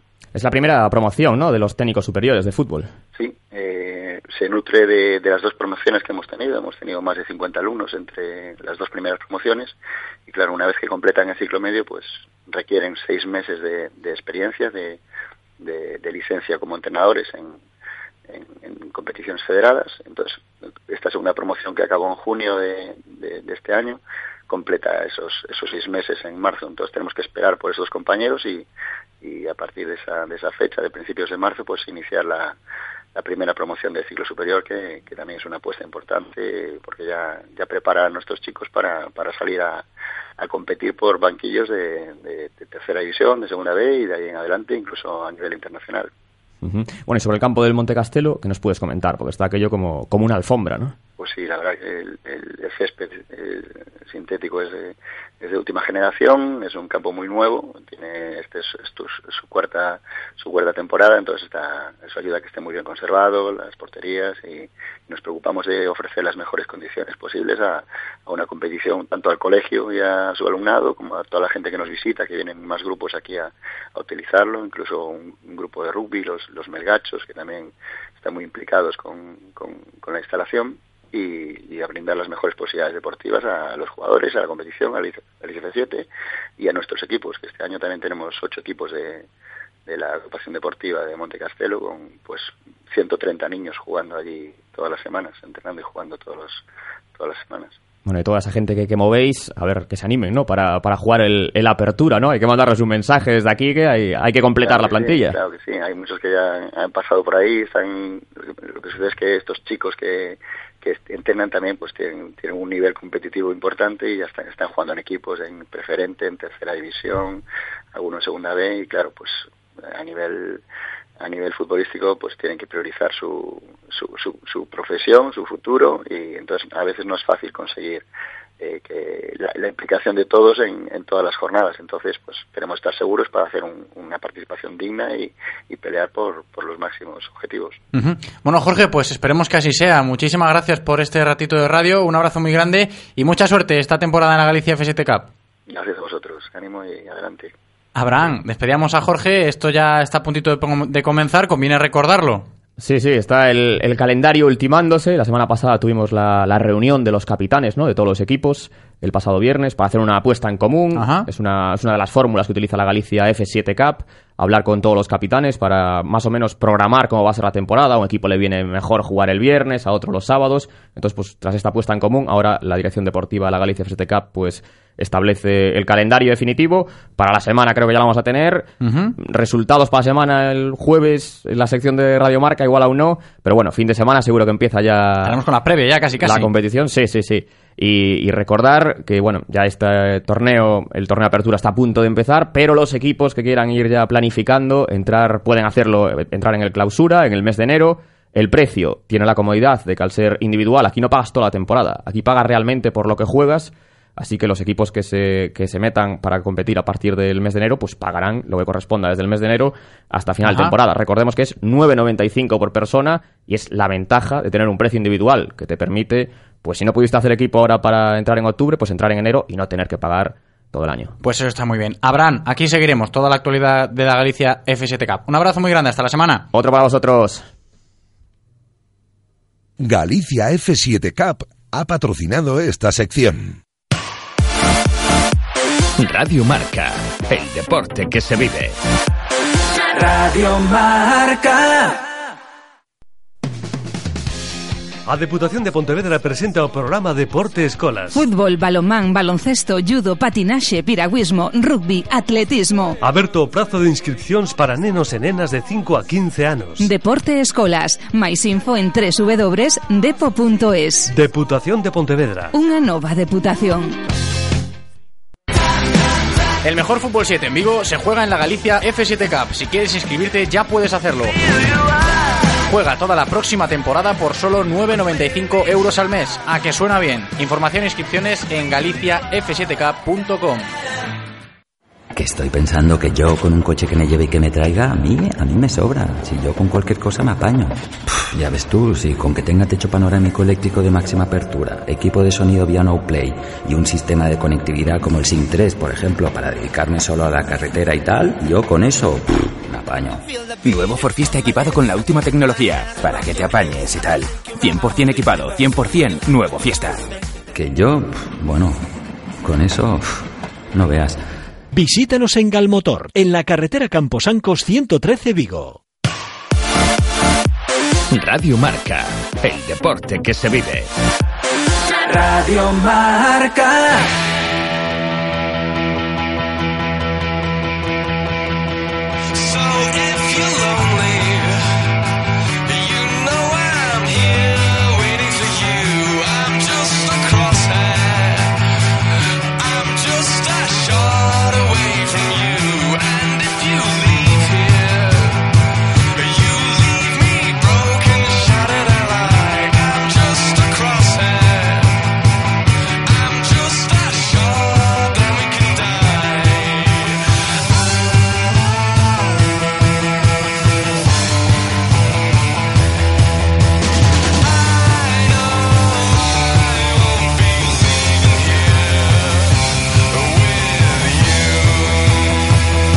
De rogar el bueno de Maxi Gómez, todavía pendientes de él, a ver cuándo saca ese ratito para poder atendernos como nos había dicho. Esperemos que, que antes de las 3, vaya, porque nos gustaría hablar con, con el delantero uruguayo. Pero vamos con más cosas, más cosas de actualidad, porque la Semana del Atlántico ha entrado en su decimoctava edición con la presentación del evento esta semana en el Salón Noble del Real Club Náutico de Vigo.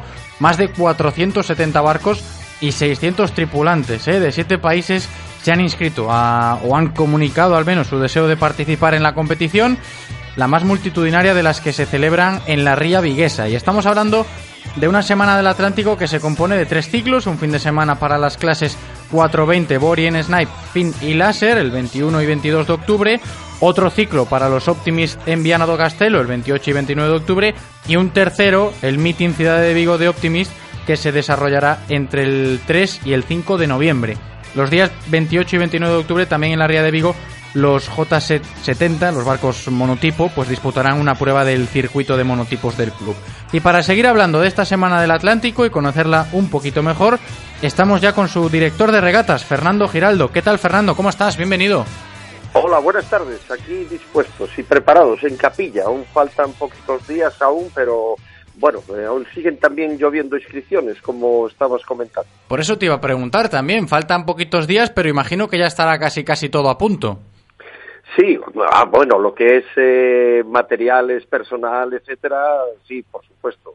En lo que es en viajes, sobre todo algunos están eh, equipos por confirmar, de, sobre todo los que vienen más lejanos. Eh, esos algunos tienen alguna pequeña pega de última hora con los alojamientos, porque es que la verdad es que aunque sea una época desestacionalizada, esto nos viene muy bien porque llenamos la zona, ayudamos a que se- los alojamientos de la zona se llenen.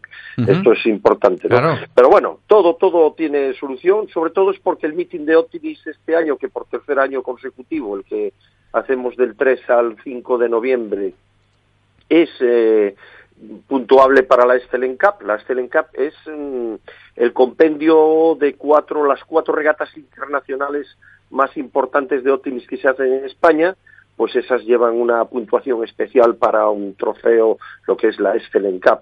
Y precisamente, pues este año es que tenemos hasta 340 barcos, que se dice muy pronto, ahí de siete países. Lo normal es que vengan 280, eh, 260, pero este año tenemos 340, que se dice Claro, muy pronto. eso es, eso es- yo imagino que será estupendo, ¿no? Gran acogida, lo habéis, lo habréis tomado así.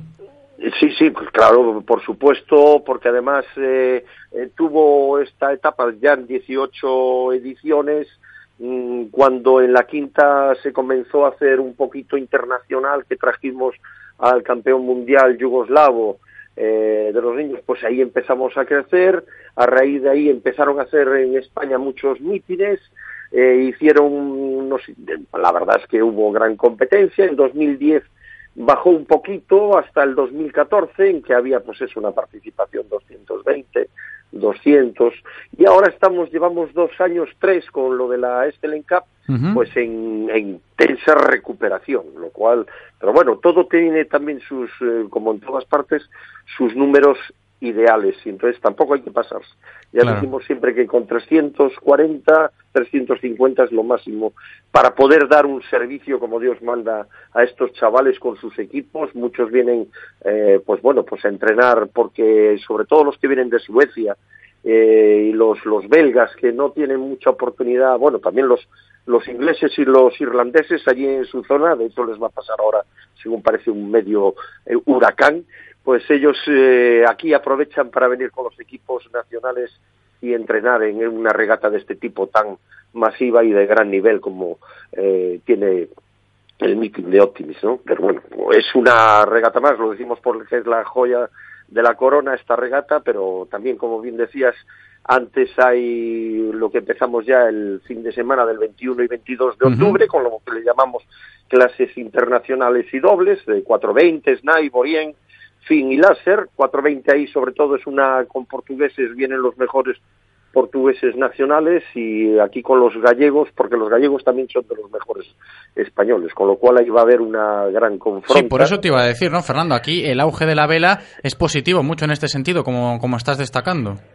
Claro, efectivamente. Además aquí porque lo que se pretende es eh, que empezamos precisamente por lo que decimos, es traer buenas regatas y buenos regatistas, porque aquí hay muchos chicos que a lo mejor no consiguen clasificarse muchas veces para un campeonato de España o para un europeo, por decirlo así, pero aquí les das la oportunidad de poder regatear con los mejores de España o con los mejores de Europa o del mundo incluso, como a veces pues trayéndoselos aquí, ¿no? Eso para los chavales, eso es pues es crear afición. Estos ya te aseguro que un porcentaje muy alto de ellos pues siguen ahí después de haberse codeado con lo máximo, ¿no?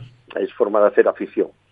Y nos ha ayudado mucho, sobre todo, el fin de semana anterior al meeting de Otimis, el, el meeting que se hace en Viana do Castelo, esa asociación que hemos hecho con el Club de Vela de Viana do Castelo y con la ciudad de Viana do Castelo, de hecho el meeting de Vigo es ciudad de Vigo, eh, ya que ellos previamente, todos los portugueses y algunos extranjeros también regatean allí la semana anterior, y luego vienen aquí a continuación. Son, eh, además aprovechan porque la mayoría de estos chicos extranjeros es esa época es la tienen de vacaciones. Son curiosamente en estos países por Europa adelante tienen esos 10 días de vacaciones y los aprovechan precisamente para venir a regatear aquí. Y también hay que destacar la, la otra cita, ¿no? La, la, lo del Ría de Vigo, también estos barcos monotipo. Cuéntanos un poquito en qué, en qué se diferencia un poco esta de las otras. Bueno, el monotipo es el circuito de J70, estos barcos, eh, bueno, aquí, en los, eh, aquí sí que están los máximos a nivel nacional. Hay que tener en cuenta que el año que viene en Vigo se va a organizar el europeo de estos barcos, que vendrán a lo mejor 130, 140 embarcaciones, que se dicen muy pronto. Los monotipos, pues son cruceritos pequeños, donde van cuatro tripulantes, tienen unos 7 metros de eslora, 6,50, son más pequeños, y ya te digo, muy rápidos, muy técnicos y sobre todo porque ahí van las grandes figuras, no solo que tenemos aquí en el, gustazo, la oportunidad de tener precisamente en Galicia, que tenemos de lo mejor que hay en la vela a nivel español, como es Gonzalo Araujo, eh, Pablo Iglesias, eh, etcétera, y viene aquí también a regatear Pichu Torcida o los canarios eh, de, de eh, en fin, tenemos lo mejorcito que vienen aquí a precisamente a entrenar y, no se entrena, algunos se lo toman como entrenamiento para grandes eventos, pero este circuito al final se lo toman muy en serio. Son dos circuitos que hacen una regata cada mes, hay un circuito de otoño, que es como el que comienza este, y luego el circuito de invierno, todo ya a partir de marzo hasta mayo. Es eh, todo como preparación para lo que decimos, el Campeonato de Europa que se va a celebrar el año que viene aquí en, en Vigo. No, y luego Fernando también en estos días deberá acompañar el tiempo en su buena manera, ¿no? Porque en esto de la vela ya sabemos cómo es. Vamos a ver, aquí lo importante, la materia prima en esto es el viento. Claro. Eh, puede hacer un día maravilloso, estupendo y lo que sea. Que, el barquito no, avanza pues luego hay problemas. No, no vamos a ninguna parte. ¿Eh? Los canarios también cuando vienen aquí y les llueve, pues eh, aunque nosotros decimos, pues hay que salir, ellos quedan extrañados, porque no, no suelen salir a navegar cuando llueve, pero bueno, eh, allí tienen esa suerte de que tienen, entrenan por las tardes casi a diario, cosa que aquí, pues bueno, entre los colegios tal y que el sol se pone antes, eh, es más difícil. Eh, la materia prima, ojalá que haya aquí, bueno, hemos tenido en todas las ediciones, pues incluso bajo auténticos diluvios, hacer regatas eh, sin problema porque aprovechar el viento. Eh, se, se, madruga mucho y son días muy cortos, hay que tener en cuenta que en noviembre ya los días son muy cortitos, entonces se madruga mucho para aprovechar el viento de la mañana y se acaba temprano, pero es porque se hace de noche enseguida. Fernando, Eh, la gente lo Sí, pasa sí. bien aquí. Ujú. Nada, te quería preguntar ahora, ya para ir terminando, como director de regatas de esta Semana del Atlántico de la que estamos hablando, las expectativas que tiene la organización de cara a este evento de, de esta nueva edición, ¿cuáles son? Pues las e- expectativas, desde luego, es consolidar una vez más eh, lo que es el meeting de Optimis. Eh, hemos además, eh, ya con ese número de barcos y de países, y dar un salto para que el año que viene pues tengamos eh, tres o cuatro países más, ya que es preparación ya para mundial, etcétera, y seguir pues entonces manteniendo este nivel para poder mm, optar y se- eh, a- en el circuito de la Excellent Cup. Y sobre todo también pues eh, dar otro salto más, ya que precisamente en tres años desde que colaboran con nosotros el- la ciudad de vela de Viana do Castelo, el Club de Vela de Viana do Castelo, esa regata se les ha convertido en tres años en la más importante de Portugal, pero a todos los niveles, con lo cual, lo cual quiere decir que hay que sumar sinergias como estamos haciendo aquí. Es beneficio para todos. Bueno, pues Fernando, ha sido un placer, ¿eh? ha sido un placer que, que nos hayas abierto un poquito más y esta regata, estas regatas de la Semana del Atlántico y solo me queda decirte que, que salga todo muy bien y que espero que, que así sea. Un abrazo muy grande, Fernando, gracias. A- hasta siempre. Muchas gracias por los deseos. Igualmente. Hasta luego.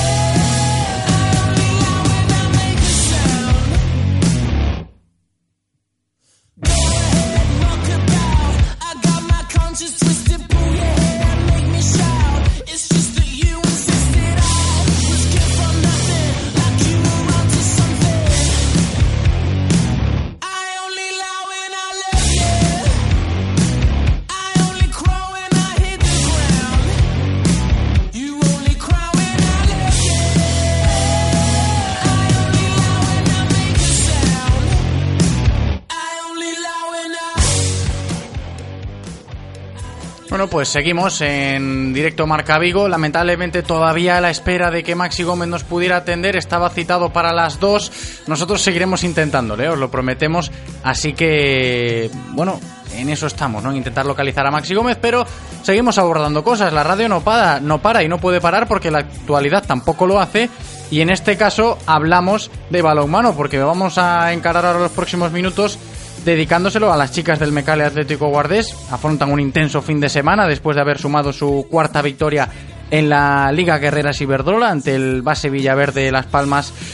Pues, pues eso, tras caer la pasada jornada en la pista del Veravera. Se mantienen en la zona alta de la clasificación con 8 puntos a falta de que el sábado se disputen el resto de partidos de la quinta jornada. Con este resultado, las vigentes campeonas de, liga vuelven a la senda de la victoria y recuperan la confianza de cara a la dura eliminatoria de, Europa que tienen este fin de semana. Disputarán en su pista los dos encuentros un tanto peculiar, el sábado y el domingo, ante el equipo ruso de Astrakanoka. Y para comprobar cómo se lleva esto de afrontar un fin de semana europeo un tanto peculiar, por el hecho de que los dos partidos de la eliminatoria se van a jugar en Asangriña, recibimos ya al entrenador del Mecale Atlético Guardés, José Ignacio Prades. ¿Qué tal, José Ignacio? ¿Cómo estás? Bienvenido. ¿Qué tal? Muy buenas. Muy buenas. Oye, un poco peculiar, ¿no? Lo que decía yo, esto de afrontar la eliminatoria los dos partidos, el de ida y el de vuelta en casa. Bueno, es algo que no es habitual en competición europea, sobre todo cuando se trata de, de bueno, de, de la segunda eh, competición en importancia, ¿no? De la, de, a nivel, a nivel europeo y sobre todo, bueno, pues cuando se trata de un equipo como el ruso, que es uno de los favoritos, ¿no? Yo creo que en ese sentido el equipo ruso eh, se, ha, se ha sentido bastante favorito y bueno, y no le ha importado desplazarse hasta hasta hasta España, ¿no? Claro, porque que- eso, eso implica a que ellas, las rusas, se han tenido que desplazar hasta aquí para jugar los dos partidos y no van a poder dis- disfrutar ellas de, de su partido local como en casa. Yo no sé cómo se ha llegado a esta situación, si nos la puedes explicar un poquito mejor tú, José Ignacio.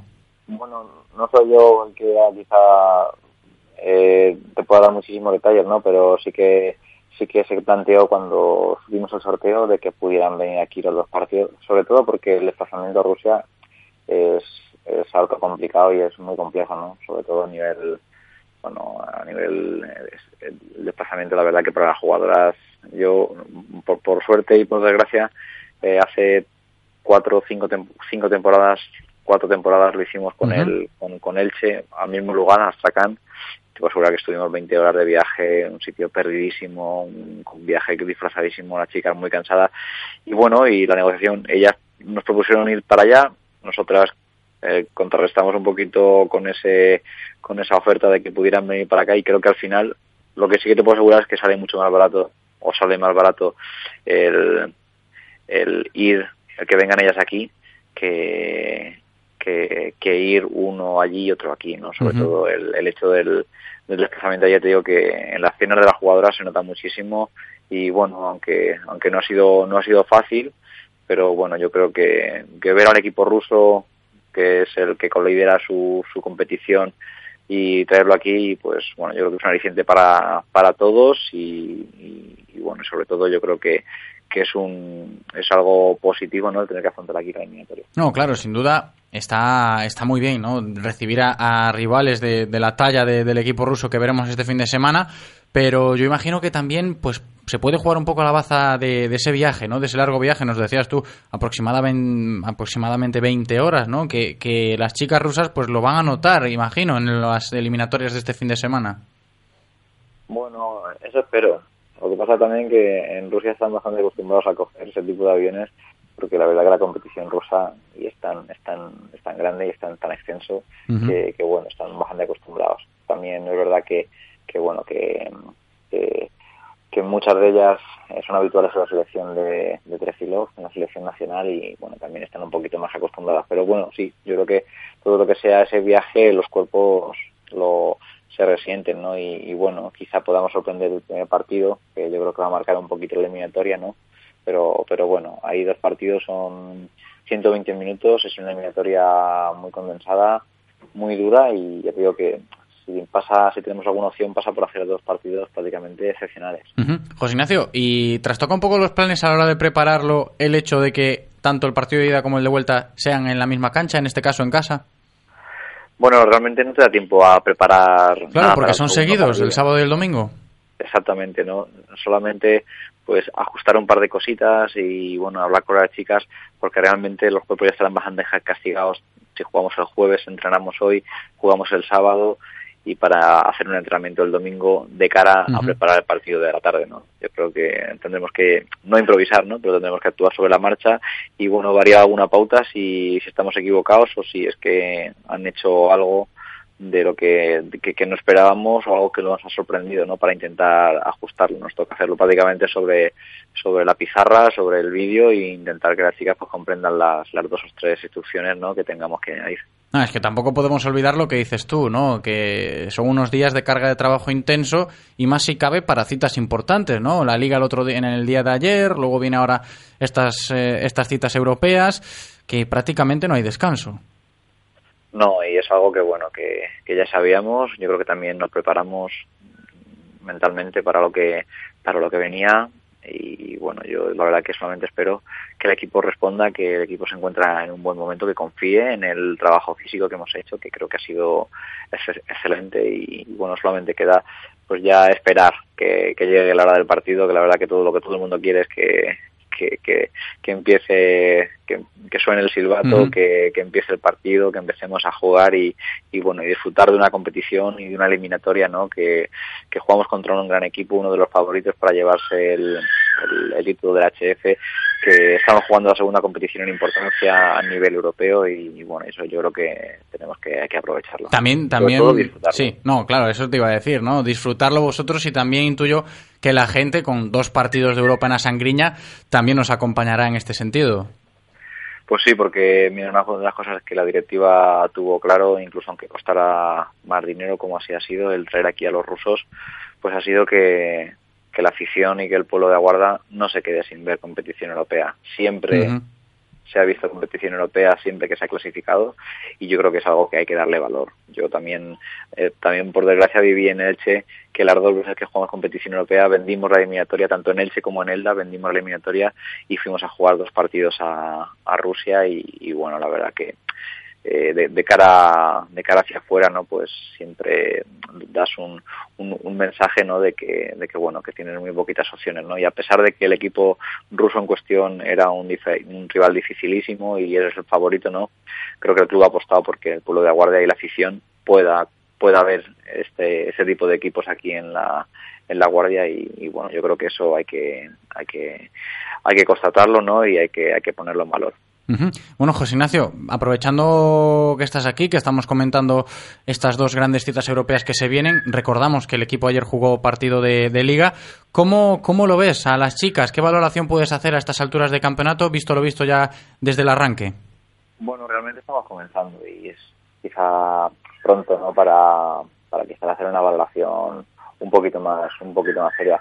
Pero bueno, si bien, si bien es verdad que, el comienzo, pues bueno, pues ha sido muy exigente con esa Supercopa y con esa previa de Champions, ¿no? Y bueno, ya te digo que es que también tenemos eh, en la retina todavía el, lo difícil que fue conseguir el título de liga, ¿no? Y bueno, nos estamos dando cuenta ahora de lo difícil que fue.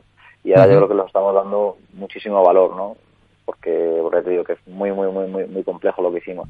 Pero aún es mucho más complejo y se multiplica por, por muchísimos números el, intentar revalidarlo, ¿no? Y bueno, yo creo que nos estamos presionando un poquito y, yo creo que hay que tener los pies en el suelo. El año pasado conseguimos algo histórico sin ser el mejor equipo con diferencia porque fuimos muy regulares y trabajamos muchísimo. Este año vamos con el mismo camino, vamos a intentar trabajar muchísimo y, y sacar el máximo rendimiento, ¿no? Que, que, yo estoy seguro que lo vamos a hacer, pero las cosas tienen que ir un poquito más despacio. Nos tenemos que quitar a veces esa responsabilidad mayor que tenemos, trabajar un poquito más tranquilas y bueno, yo estoy seguro que el equipo va a ir hacia arriba, va a mejorar, va a estar mejor y, seguro que vamos a ir a más, estoy completamente seguro. Pero ¿se lo notas tú como entrenador, José Ignacio, a las chicas esa presión de la que hablas o quizás esa responsabilidad a mayores que puede haber siendo campeonas? Yo creo que sí que se nota, ¿no?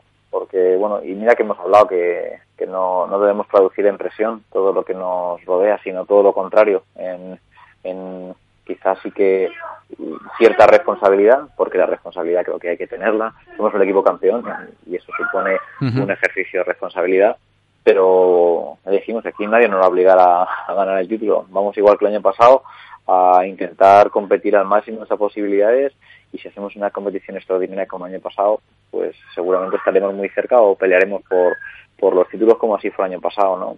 Pero yo creo que en ese sentido el equipo sí que nota quizá ese exceso de responsabilidad, ¿no?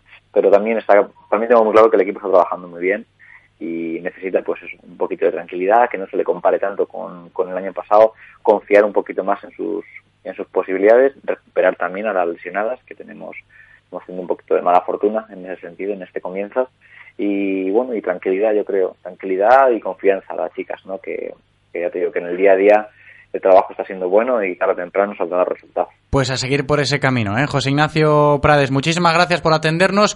Solo me queda desearte mucha suerte a ti y a todo el equipo para afrontar estas dos grandes citas europeas que tenemos este fin de semana en Asangriña. Un abrazo muy grande.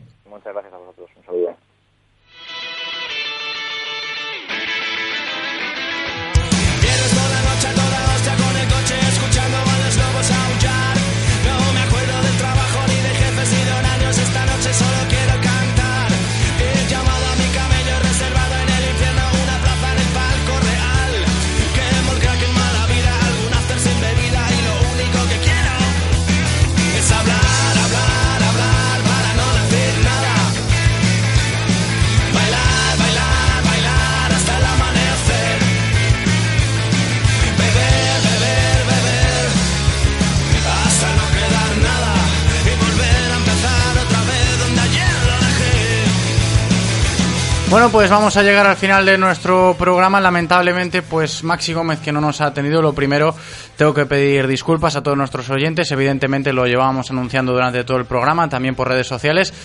Pues lamentablemente, como digo, no nos ha podido atender Maxi Gómez, tampoco sabemos los motivos, hemos intentado localizar con él, estaba citado, como ya os había dicho, para las 2 en punto de la tarde, se ha retrasado un pelín y a partir de ahí pues no hemos podido tampoco contactar con el uruguayo, con el delantero del Celta Maxi Gómez, así que como digo, disculpas, disculpas a todos vosotros que nos estáis escuchando porque no os hemos ofrecido esta entrevista que teníamos preparada para Maxi Gómez, que esperemos que podamos rescatar más pronto qué tarde.